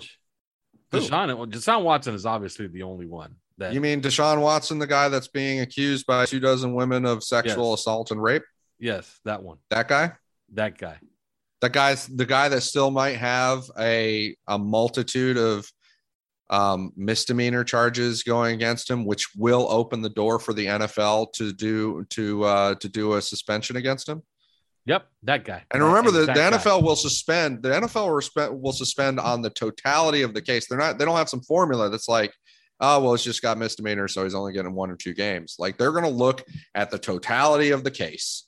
They're going to look at his behaviors, at what he what he led, all of the all of the information that they have, and they're gonna and they're gonna also have every women's group under the fucking sun on their ass about this whenever when it when it finally comes back into the spotlight. Yeah, you know I think yeah, exactly that guy. that guy. Well, I mean, it, it is possible. And I and I, I, could see the I, could see the scenario. I think I, could see to the- happen. Hold on a second. I see the scenario. I could see the scenario where they trade for him and they have Tua uh, nurse the position the position while Watson serves whatever suspension. Unfortunately, yes, the team is that arrogant and probably that wrongheaded to to try and and get away with something like that. I don't think it's going to be good for the team, but um, it it is possible. Has any can can you remember? Can you remember at any point? And you're a lot older than me. You say, that as if I'm, I'm, you know, I'm, I have a foot in the grave already. you know? I, I was just fucking with you. Um, th- so can you remember at any point, at any point in NFL history, um, a player being traded for, being traded from one team to another that had been accused by dozens of women of sexual assault. Like like do, let's not even say dozens because clearly that's never happened before but let's even call it a dozen. You know let's cut it in half just for just because what the hell. Um can you remember ever, that ever happening? How does a team how does a team turn around and talk about this to their fan base that they're trading for him, that they're trading all of these assets. We're not talking about bargain basement price. No, you're talking top dollar here. We're talking top dollar. We're talking three to five, uh, three or four first round picks, something like that. Mhm. At least three. At least, you know, how do you turn around to how do you turn around and and explain that and explain that to people? Like real talk. Like, how do you turn around and explain? it? When have we ever seen? I mean, we've seen teams stick with a guy, even though he's run into run into some serious trouble that way, right? Mhm. They already had him, like they already had him, and they're you know they probably already paid him sunken cost, and and they they stick with a guy. But have we ever seen like another team go out and pay top dollar for it? I mean, I, I think about this. Michael Vick. I mean, I, I know some people will say this. You know, what he did was despicable. I'm not. I'm not in any way trying to um trying to to say that it was bad, or, or that it wasn't that bad. But but at least uh, that that wasn't sexual assault on humans No, and he served Um, his time. He's, and and he and he and he and he served his time. And the Philadelphia Eagles, when they did get him, they they they got him for a, for a song, right? They Mhm. like that was cheap. That was that was a proper reclamation project, right? It was cheap, Mhm. and they still had to justify it. But I mean, it was still, but it was it was cheap. It was understood. When have you ever seen marquee acquisition, top dollar acquisition with this much baggage surrounding the guy ever in NFL history? There's Have only one. There's it? only one case I can point to, and people are going to say, "Oh, but that happened later." Aaron Hernandez out of Florida, they used the second round pick for, and there were, I, I Yeah, believe, nothing was publicly known about him at that well, point. a lot of teams did. There was 27 teams that had him off their board because his reputation at Florida was disastrous. Privately known that he was a bad egg. Nobody knew. Nobody thought he was a murderer. I don't think. Right? Well, they thought he was a gangster. They thought he was a gangster. Yeah. I, and well, and then that he might be a murderer, I guess. But um, but no, I, Yes. I mean, it, nothing. and New nothing England was, of all people nothing was committed a publicly second round known. pick. Nothing was publicly known about him, though. No, just They didn't have a- to justify that to dude. Yeah. They didn't have to justify that to anybody. They didn't have to justify that to a single soul when he was drafted. Not a single person. I, I doubt. I, I don't think anybody questioned it. And it was and, and it was just a second round pick. But I mean, I don't think anybody questioned it. There's I cannot I can I can't even fathom there being a comparison to this in NFL history.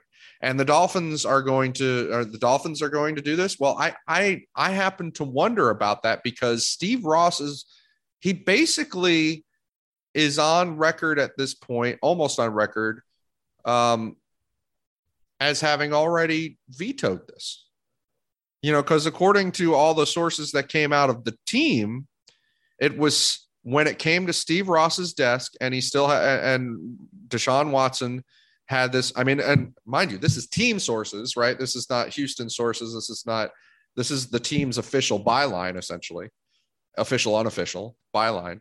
Was that when this graced Steve Ross's desk, he said no. You know, that's what went out to Peter King. Mm. You know, that's what went out to to some other some other trusted sources. Um, that when it's crossed Steve, Steve Ross's desk, he's the one that said no, we're not doing this. So he's already sort of on record, officially, unofficially saying no to this. Um, does it Got really for you. change? I got does it really you. change between now and then just because he gets he gets he pays off a bunch of uh, a bunch you know he pays a bunch of hush money to um to to have this go away does this really does that really change things so much between now and then and especially when now you've got the league weighing in Mhm. the league finally gets to take this on the league hasn't had to take this on and they're like thank god thank god houston's not playing them and we don't have to do shit yeah. you know but got then the another one. league then it becomes the league's problem Yeah. I got another one. I got another one for you. 1984, September. Okay. Miami Dolphins. Okay. They have Dan Marino. They have Super Bowl aspirations. All right. Uh, second week of the season, they traded a second round pick to the San Diego Chargers for Chuck Muncie. Uh, for those of you out there that don't know who Chuck Muncie is, think, uh, give me a good running back. Uh, what is he? Cecil, Cecil Collins? No, no, no, Cecil Collins is the other. no, a good the- running the back in today's day that that actually, you know what? He, he- you know what? Perfect example. At the time, he was the sixth leading rusher in the NFL in NFL history, but he had an injury history. Imagine that you trade for uh, Ezekiel Elliott week two Okay. of the NFL season. All right, Zeke Elliott, pretty big move, right? Okay. Problem was that Chuck Muncie had a reputation of being a bad guy, a really bad guy. right. Okay. He actually died later on, I believe, in a murder. Okay. Mhm. They traded a second round pick for him. He got here and he did a press conference with Dan Marino, by the way. Now Ma- Marino has himself a, a star running back. He failed the initial drug test to get into the league uh, to, to play for cocaine. And he had a serious cocaine problem. Dolphins had to void the trade. They had to go to the NFL to void the trade and get their second round pick back after he had already had a press conference and had a uniform. He was going to wear number 47, by the way. Yeah, I mean, do you, do you, does that does that really come?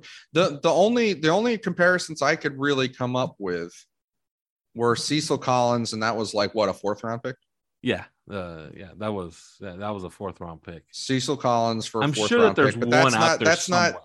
Well, the only other one is Lawrence Phillips Yeah, because the allegations against Lawrence Phillips were at that time. Um, well, there's a couple. The if we're gonna if we're gonna go down that road, Ja'Marr Chase has has some ugly stuff. Joe Mixon dropped around with his stuff. Remember, yeah, and Joe but- Mixon had video. Joe Mixon, there was video of his assault. yeah, there was there was a video. Well, I don't want to get into this the particulars of that, but um, The point is, teams teams will do desperate things when when they want a player. trade three first round picks for a oh, guy Oh, that's that's crazy. got three, you know, three for That's crazy. two dozen, two dozen I wouldn't do allegations against him. Like I mean, it's insane. just- he has to be completely clean to trade in. no, but there's there's no, and this is the fallacy. Okay, if he's completely clean, then we can trade for him. There's no completely clean after this. It's it doesn't exist. It's a fallacy. It doesn't. It is not a status that uh, that uh, that actually exists. He is not completely clean ever again. He's been accused by dozens. You know, I'm pointing at my I'm pointing at my mouth like in Christmas Vacation, Uncle Lewis, like dozens of women of sexual assault and rape. Okay. I don't we're going off on this too much, but I mean there, there is no there is no complete it doesn't exist. It doesn't exist from here on. You know, there's no this isn't an- innocent until proven guilty game. There's evidence, there's testimony, there's dozens of women. This is not some secret cabal of women who found each other on Craigslist and decided they're going to get together and ruin this guy's life. Mhm. Okay. Um, he's untradeable to me. He's untradeable to me. under the and- under the current circumstances, he's absolutely untradeable. I, under any circumstances there isn't there isn't there isn't a credible circumstance from here till the end of time in which um in which you can say that he is clean and no and and is now magically free of these circumstances there there isn't and you know i'm sorry to say that but there isn't it doesn't exist And so I wonder about this because Steve Ross is already kind of officially, unofficially on record having said, having vetoed the idea. And now you're going to have, you're going to go into the offseason with the NFL trying to weigh in after whatever happens with the criminal cases happens. I think there's going to be misdemeanor charges. Um, I'd be very surprised if there are not. Once there are misdemeanor charges, the NFL gets to weigh in, and they're gonna they're gonna make him miss all or part of the season. And the Dolphins are gonna pay are gonna be looking at paying three, four first round picks for a guy who's gonna miss all or part of the season and who has who has this rap. Yeah, uh, grand jury's meeting, and, by the way, at, at the end of, of January, and right. I have a legal and, source and, that's telling me to watch the results of that. That's going to yeah, and so and so and so I think that I think that we're going to be facing this, and and ultimately, I think that it's going to be so sour that the Dolphins will say no. Mm-hmm. They'll say no thanks. They did already. Mm-hmm. They did say already. Ultimately, this is so sour. This is such a sour pill. We can't do it. We can't do it. Otherwise, they would have because they were in very serious discussion. They were very serious about this. Hmm. Um, so I also, I also think the Dolphins. I kind of, were, I kind of think history is going to repeat itself there. I think the Dolphins were also trying to. I, I, I gave this analogy before, trying to buy a Ferrari for you know fifty thousand. You, you know what I mean? It's so cheap that it's Could such be. a good deal. Like let's let's get this.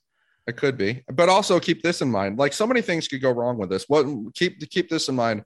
Um, the the more attractive this gets, as far as you know, things being cleared and you know, so on, so on and so forth, the more uh, bidders are going to come to the table. Yes, that's been my and, contention all along.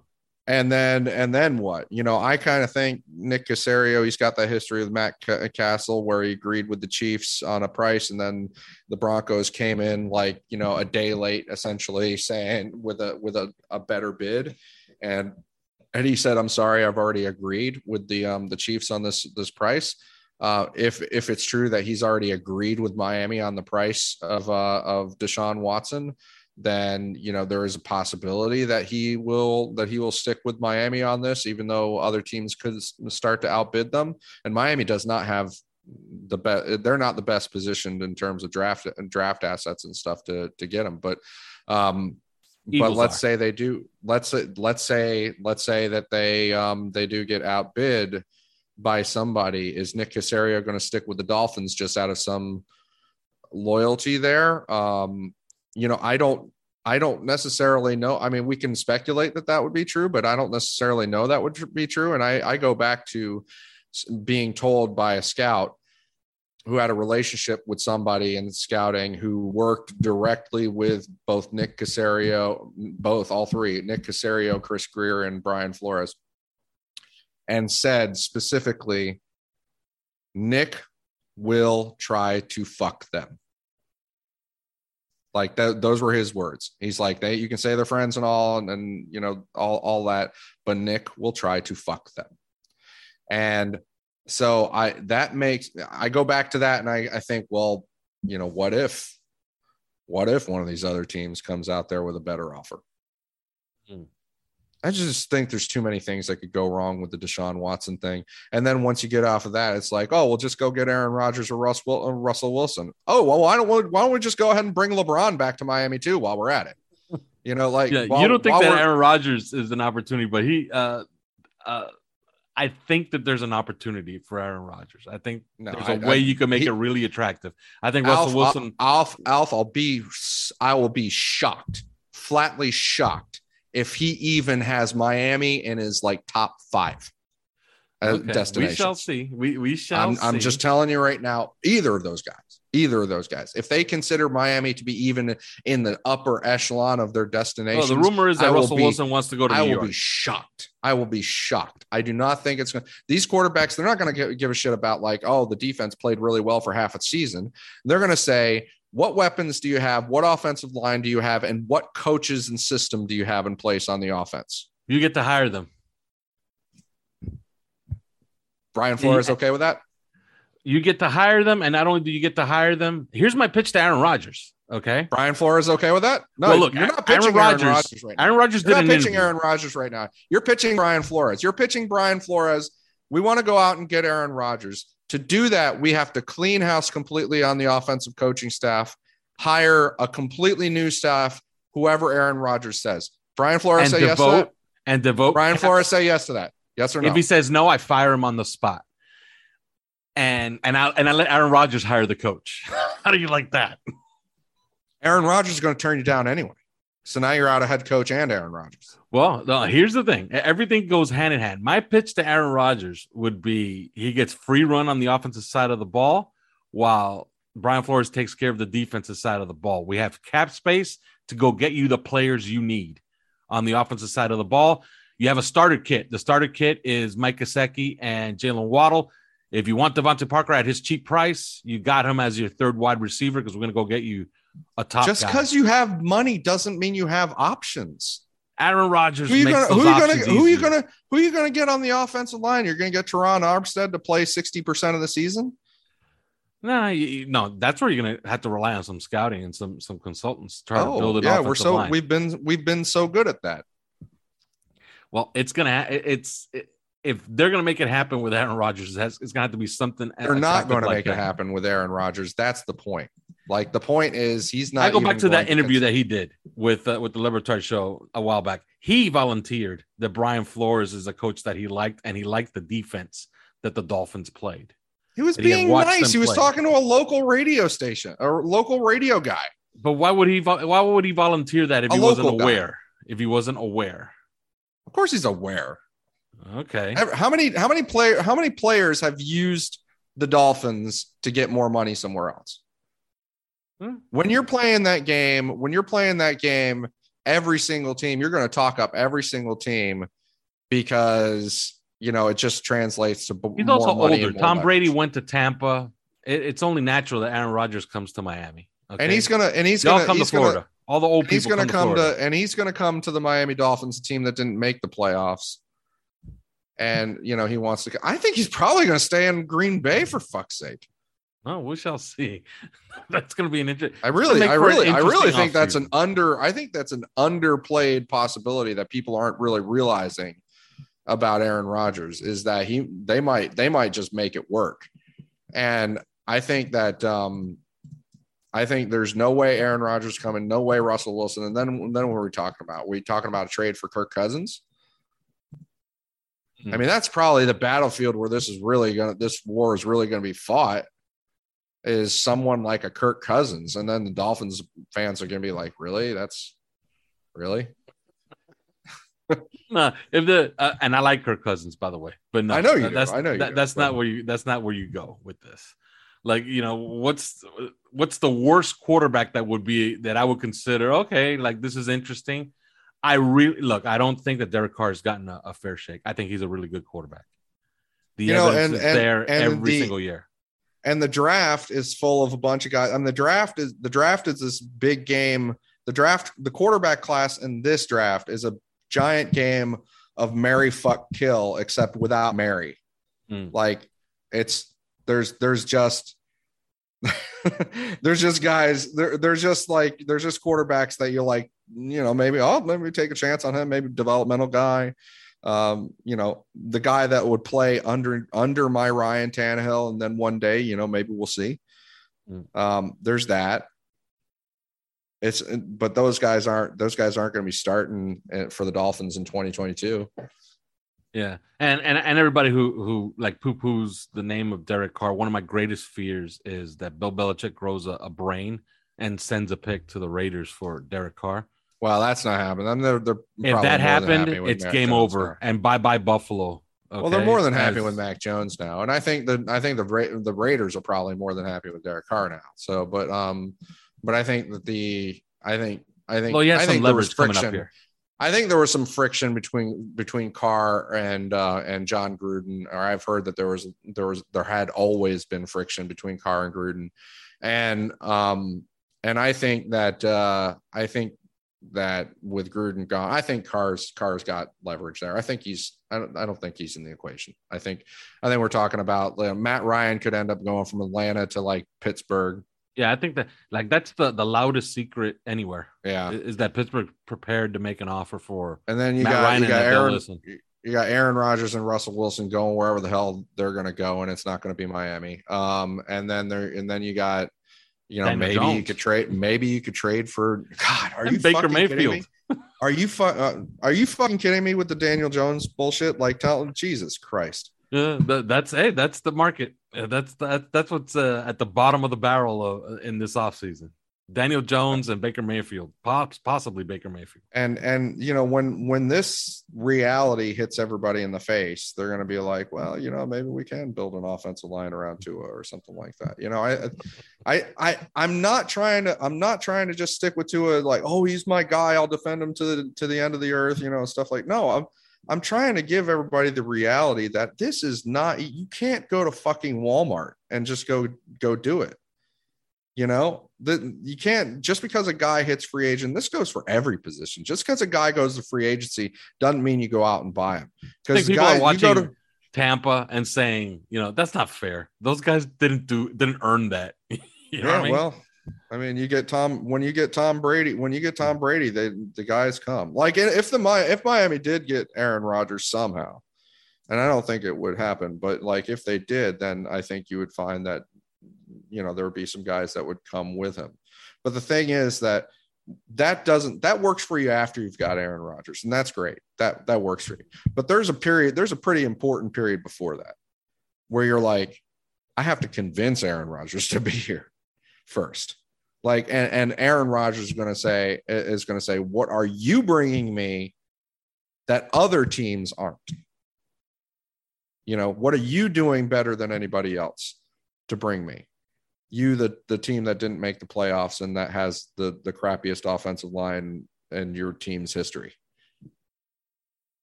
You know what are you doing for me? And, and a system that is totally not fit for aaron rodgers whatsoever. Um that's those are the questions that are going to be asked. And you know that's not that's why it's not going to happen. So they're going to I, I fully agree with anybody including simon that says the dolphins are going to look at this thing with tua and be like i'm not sure he's it or maybe even he not it you know that may happen that may happen their hands may be tied anyway just because he not it doesn't mean they're just going to go ahead and well what's ryan fitzpatrick doing i guess Yeah, because I want to see. I, I, and, I, and I, I said this to Simon. I truly believe that this is this is how they're going to have to evaluate it. You drafted a quarterback fifth overall. There had to have been some faith in there, right? Because you took him fifth overall. You had an opportunity to take damn near anybody else you wanted It's to. been it's been remarkable how little, to, to be honest. And I hear things from inside the, the facility all the time about about Tua. I'm, I'm I'm I've always been honest. I've been honest about that this this year. Mhm. Um, everything that ever comes out is is just like, okay, then who did take him? You know, like who, you know, who did put their name next to this guy? yeah, Somebody did. Yeah. But they got to look at it and they say he wins next week. He's fourteen and seven. The team is fourteen and seven when your chosen quarterback is playing, which means you're pretty much complete. So that means that the team that you built, that you say, Mhm. okay, this is what we're going to go and try to win a Super Bowl with, at least for now, you know, in progress, is 14 and seven. If it's 14 and seven, I, I don't see how you're not happy with that. You know, you got to be happy with that. So if you make a change, that means that you're not happy with with with the quarterback. So you know who gets the blame, who gets the the credit. You know, and if you want to go, you know, even further, you know, it's uh, the last two seasons. Brian Flores is 19 and 14. Okay, why aren't you 20 and 13? Because that's the difference between where you want to be and where you are right now. Well, I Because mean, more in like- the end, in the end, more we're, like we're- 21, we're not talking more like not- 21 and 12 because we got to make the playoffs in both the seasons. Right. Yeah. Yeah. So 21 and 12. So yeah, why are you 19 and 14 and not 21 and 12? So they have to answer all those questions because they're going to be asked. I am I'm dying to see what the answers are going to be. And I think we're going to get very early answers because, you know, March kicks off a whole bunch of stuff. Okay. Free agency starts early in March. You know, there's some dates before that that are very, very important as far as, you know, if you're going to trade for anybody, like, you know, and you get, I think the deadline to tag people is late February. So the, you know, they got to make a lot of decisions in the next couple of months. So anyway, we went super long. This is gonna. Uh, this might even be another two-hour show. The last one this did. was this was befitting of a never-ending funeral dirge. Like- yes. This is this is what if this is what it looks and feels like. Yeah, I had people. I had people tell me like, you know, yeah, uh, yeah, you know, you know, it gets old, and I'm like, you know, you'll get used to it. I've been, I've been, I've been seeing these ends since uh, the '80s and '90s. It's very, very common to lose in very bad weather conditions on the road against a really good team. Like it's common, you know. Yeah. The whole trick is to not need that game. People keep asking me, ah, yeah, they beat a bunch of crap teams. Uh, how do you think great records are built? How do you think you get to 11 and 6? You get to 11 and 6 by beating all the bad teams and then just kind of holding your own and winning a game here or there against the good teams. At home, That's how you do that. At home, particularly. Exactly. The problem came that they actually lost to two bad teams. Yeah. So think about it. If this team had just gone out this year and been an absolute total fraud and just beat all the bad teams, they would be playing this weekend for the number one seed in the NFL, in the AFC. Yeah, that's what. Um, And that's I a mean, I. I get it, and that's true. But they weren't even. But uh, like I said, they that, that would be they would be pretenders at that point because they weren't. They haven't been competitive even with the um with the good teams, and that's Mhm. that's yeah, under this hypothetical, I'm assigning a loss to them against the Ravens, but I'm giving them wins Yeah. against Jacksonville, Atlanta, and the Colts because the Colts were. I mean, Adam 4 at that Gase. Adam Gase made it to the playoffs, right? Yes, he did. But they were pretenders. They weren't going to beat anybody. and he made And, it there um, with a with a pretty exciting team that uh, that was scoring points on offense. Yeah, so I I think that you know yeah there there's there's there's reason to be disappointed and, and like I said there's you know for all the people that are accusing us of like oh all we do is defend Tua Tagovailoa um, and, and other than Simon who is now given up on him officially, um Yes, that's which that's by the way makes it I gotta I gotta I gotta revisit with him some of those some of those knockdown drag out arguments about Kyler Murray versus Tua Tagovailoa back in back in when they were both in college. Um, Hey, I still have Kyler Murray as my number. it one was prospect of the supposed to be so ridiculous that I considered Kyler Murray to be better than uh, than Tua Tagovailoa. But anyway, um, He's he's frustrating too. You know, don't you could take the lip the the, the victory lap over Tua.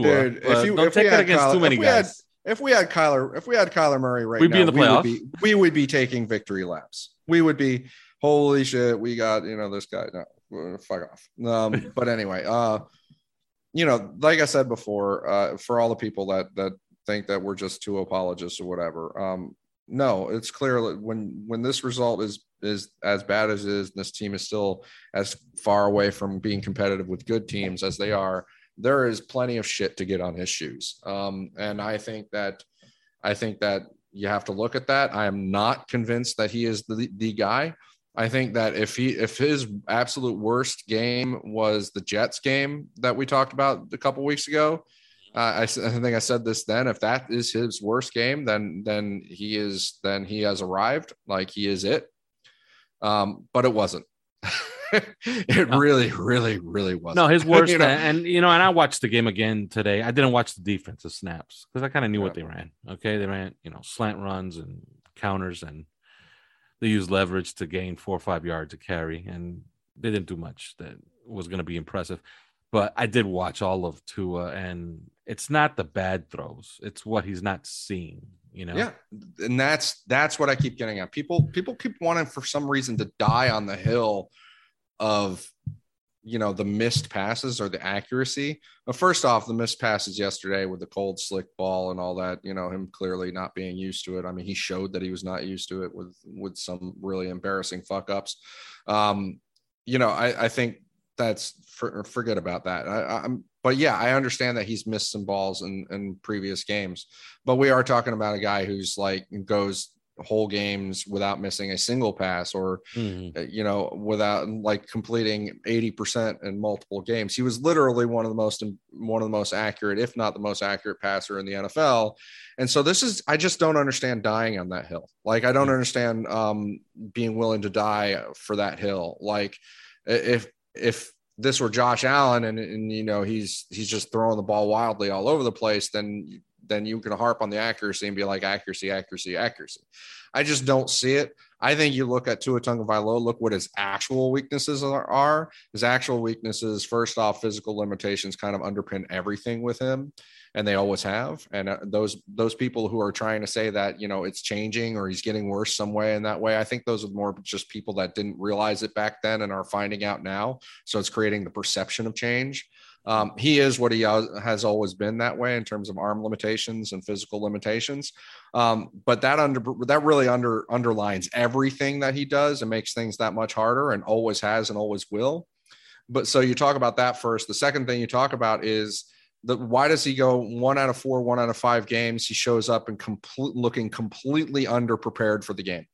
Yeah, and, and I'm and, talking and, about like the Denver game last year, mm-hmm. the Buffalo game, the buff, the second Buffalo game last year, the um the the what you call it the I mean he he went out of the first Buffalo game, but it was it certainly wasn't look good to to start with. Um, but then the uh, the Buffalo game again this year, and now this game and the Jets game. I mean, there's there's just like times he gets out there, he looks completely underprepared to play. And it's like one out of four or one out of four or five times. That's unacceptable. That's preparation on his part, but also preparation from the coach's part and a standpoint. And so somebody's going to answer for that. Somebody's got to figure out what's going on there, why that, why that's happening, because it's, it's probably the biggest thing other than his physical limitations. And then the, uh, the thing after that is exactly what you said. He is not seeing the field as it is, as opposed to what, as what he expects it to be and and that's that's everybody, right? Yeah, and it that's doesn't everybody. help. And it doesn't help that Janoris Jenkins fucks up and tries to you know come up, and DeVante Parker gets past him. Janoris Jenkins essentially just lets him go because he thinks Kevin Byard has that half, and Kevin Byard is actually trying to pick up Gesicki, and you have DeVante Parker jumping up and down like a maniac down the sideline with nobody around him, and Tua yeah, just looks at him and then runs out of bounds. Yeah, I, I, saw that. When and, all and he has to do is complete you know a 25 yard pass, and it might go for 50 all, or 60 all he, has, all he has to do. But in those conditions, he couldn't even he couldn't even throw a ball shorter than that without one hopping it and or without like without whipping it back and the ball just coming out of his hand. Like there was so much of what was going on yesterday from a weather standpoint that I think like blew a hole through his sight his entire psyche about what he can do with the football. Um, yes. because he lost he lost he lost all confidence in what he could do with the football and that's on him. That, i'm not absolving anybody. That's yeah, my him. problem and i told simon this and i guess we could close here. I told simon this i like watching joe burrow because he's like a mechanical masterpiece. Like he oh yeah. Yeah, yeah. he every one of his throws looks the same period. Yes. Every single one of them and he has been since college. He he did that in the like he worked on it. He worked on it really hard because he wasn't that way at Ohio State.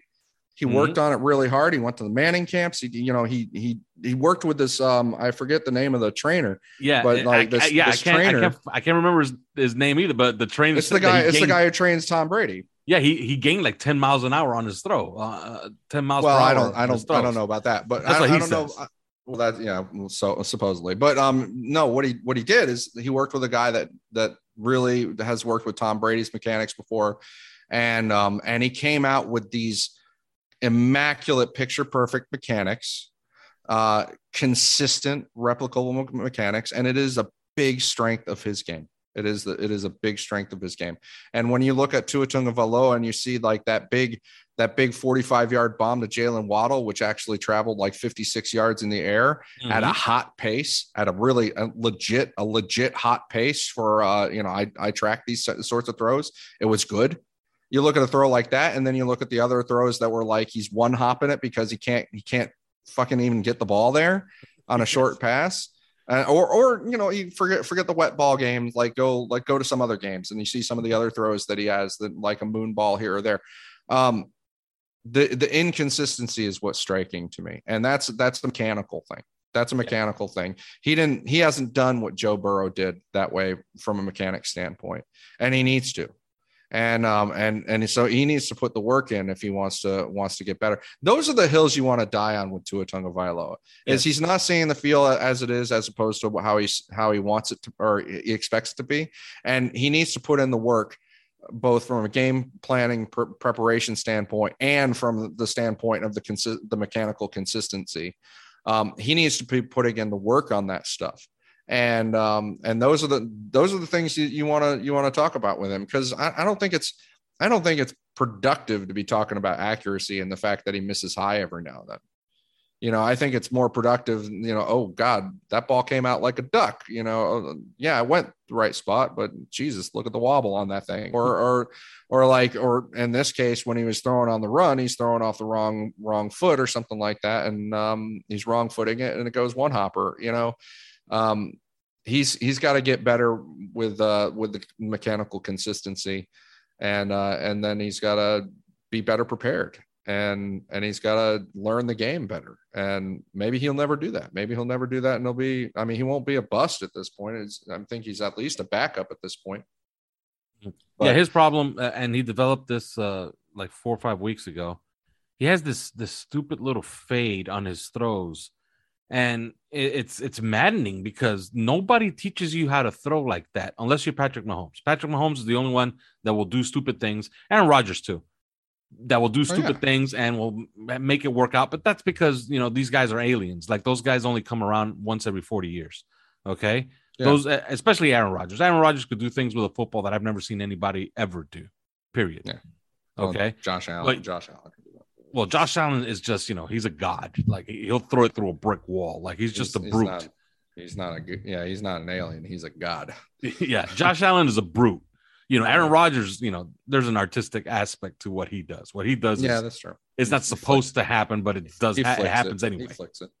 I you mean, Tua plays as if he has this shotgun of an arm, and he doesn't. He has to be perfect mechanically, and his yep, mechanics are in the shitter the last four or five weeks. Just yeah. bad. And again, that fade, get rid of that fade. It's making you throw high and it's making you throw high consistently. Stop it.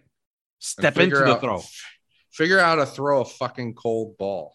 Jesus. a cold wet ball, whatever, whatever. yeah, but you, eh, hey, eh, eh, it, it, was, it wasn't fine. It wasn't cold and raining in New Orleans, okay? And he still pulled that bullshit again. He still had that the little hitch in his stupid delivery. I hate it. Yeah, but I mean, you, you know, listen, when some just because you miss a couple of passes. I mean, I get it. I get it. It could, it could have been better. Like he has the ability, the strange and un and very very weird ability that if you did set, set him right mechanically, like he could he could hit almost every single pass. Um, but I mean, you know, when when the eighty percent guy has an off day at the office um, because he's, you know, today today he was more like uh like um 73%. That's an off day at the office. Again, are we gonna die for that hill? Is that is that the hill we're gonna die on? You know, I mean, yeah, get get your mechanic. This is about this is about work ethic more than than anything. You know, this is about this is about putting in the work. And I think that shows up when you when you do put in the work like ask Drew Brees about that. Like he, he he credits that with he credits a transformation in his work ethic into the as being the thing that transformed his career. You know, from being a bust and being replaced by Phil Phil Rivers essentially. Mm-hmm. By the the dra- Chargers were like, you know, Drew Brees, he ain't it. We're drafting Phil Rivers. Mm-hmm. He went from that to being who he became, and he credits. So you're expecting to, uh, this fan base to be patient, is what you're saying no, I mean, I, I know what I'm expecting. What I, but what I'm saying, I don't care what the fan base does. I, I like Tua himself is going to have to lead that transformation, and that's yes. what I think. That's where I think I agree, agree with Simon, or and have agreed with him. Is um, Tua himself has to lead that transformation, and he's got to do it by being, by by doing his part and being better. Um, and because in this league it's closed, it's a closed circuit. So if you're if you are not outworking the guy next to you, then he is outworking you. You know, and Absolutely. and so that's that's where it has to start. Yeah. Uh, by the way, uh, I, I got to get your, your thoughts on this. I don't know if you saw what happened with the Rockets, but John Lucas is a pretty well known coach, and he challenged Kevin Porter, one of the better players on the team, at halftime because they had played absolutely terrible. And Kevin Porter, uh, Kevin Porter, uh, uh, basically what they're what everybody's saying is that he went after John Lucas and then left the arena. Like he tried to actually fight John Lucas. Your thoughts on this Antonio Brown thing? This is the, the, the most odd thing I've ever seen in my life. I don't know if you saw the backstory to this. I did. You every read it single, today? Every yeah, I did. I heard about it. Um, did it did it make you sympathize with him? Although he's he's no, obviously no, not ill. not one little bit, not one little bit, because I could tell I can tell when I'm reading a report that came from the players' camp. Okay. you know, I can tell when I'm reading, I can tell when I'm reading a story that came out of out of his own PR people, out of mm-hmm. his people. And I have no sympathy for the guy. I think every single day that he is in Florida, the state of Florida, and he has not been Baker acted is a miraculous day. Yes. That is my that is my official opinion of Antonio Brown. And Tampa Bay's trying to hold him out of of playing for the rest of the year. I don't know how they're going to attempt to do that. Maybe they have to pay him one of his bonuses. But yeah, it's it's I've never seen it before ever. I've seen players go after coaches like it's happened before. Latrell Sprewell tried oh, yeah, to choke. That.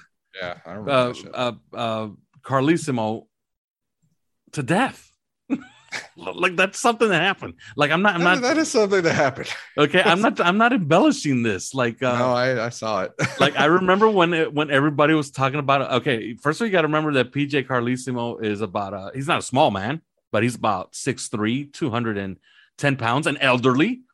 And you have a 6'7", 230 pound man, fine athlete, by the way, great basketball player. Put both of his hands around his neck and start wringing it back and forth as in i'm going to kill you. Yep. That happened. That happened. That happened. That happened in sports.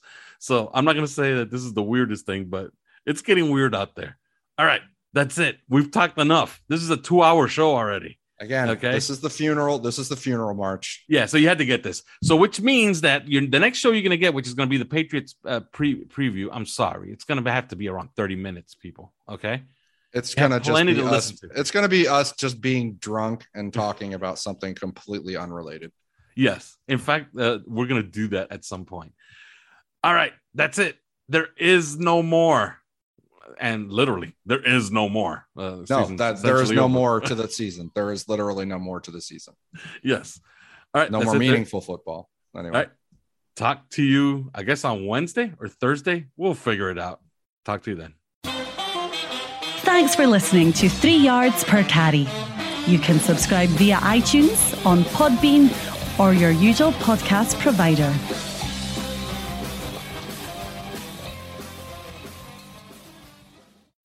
When you need mealtime inspiration, it's worth shopping Kroger, where you'll find over 30,000 mouthwatering choices that excite your inner foodie. And no matter what tasty choice you make, you'll enjoy our everyday low prices, plus extra ways to save, like digital coupons worth over $600 each week. You can also save up to $1 off per gallon at the pump with fuel points. More savings and more inspiring flavors make shopping Kroger worth it every time. Kroger, fresh for everyone. Fuel restrictions apply. It's lunchtime at Tim Hortons, and we're serving up a special deal just for you. Our new $5.99 lunch deal includes your choice of any lunch sandwich and a side of crunchy kettle chips. Because what's lunch without a little crunch? And the sandwich choice is all yours, like a ham and Swiss, Chipotle chicken wrap, BLT, and more, made to order just the way you like it. Tim Hortons' new lunch deal. Simple, delicious, and just $5.99. Now that's a good deal. Only at your neighborhood Tim's. U.S. only. Price and participation vary. Terms apply.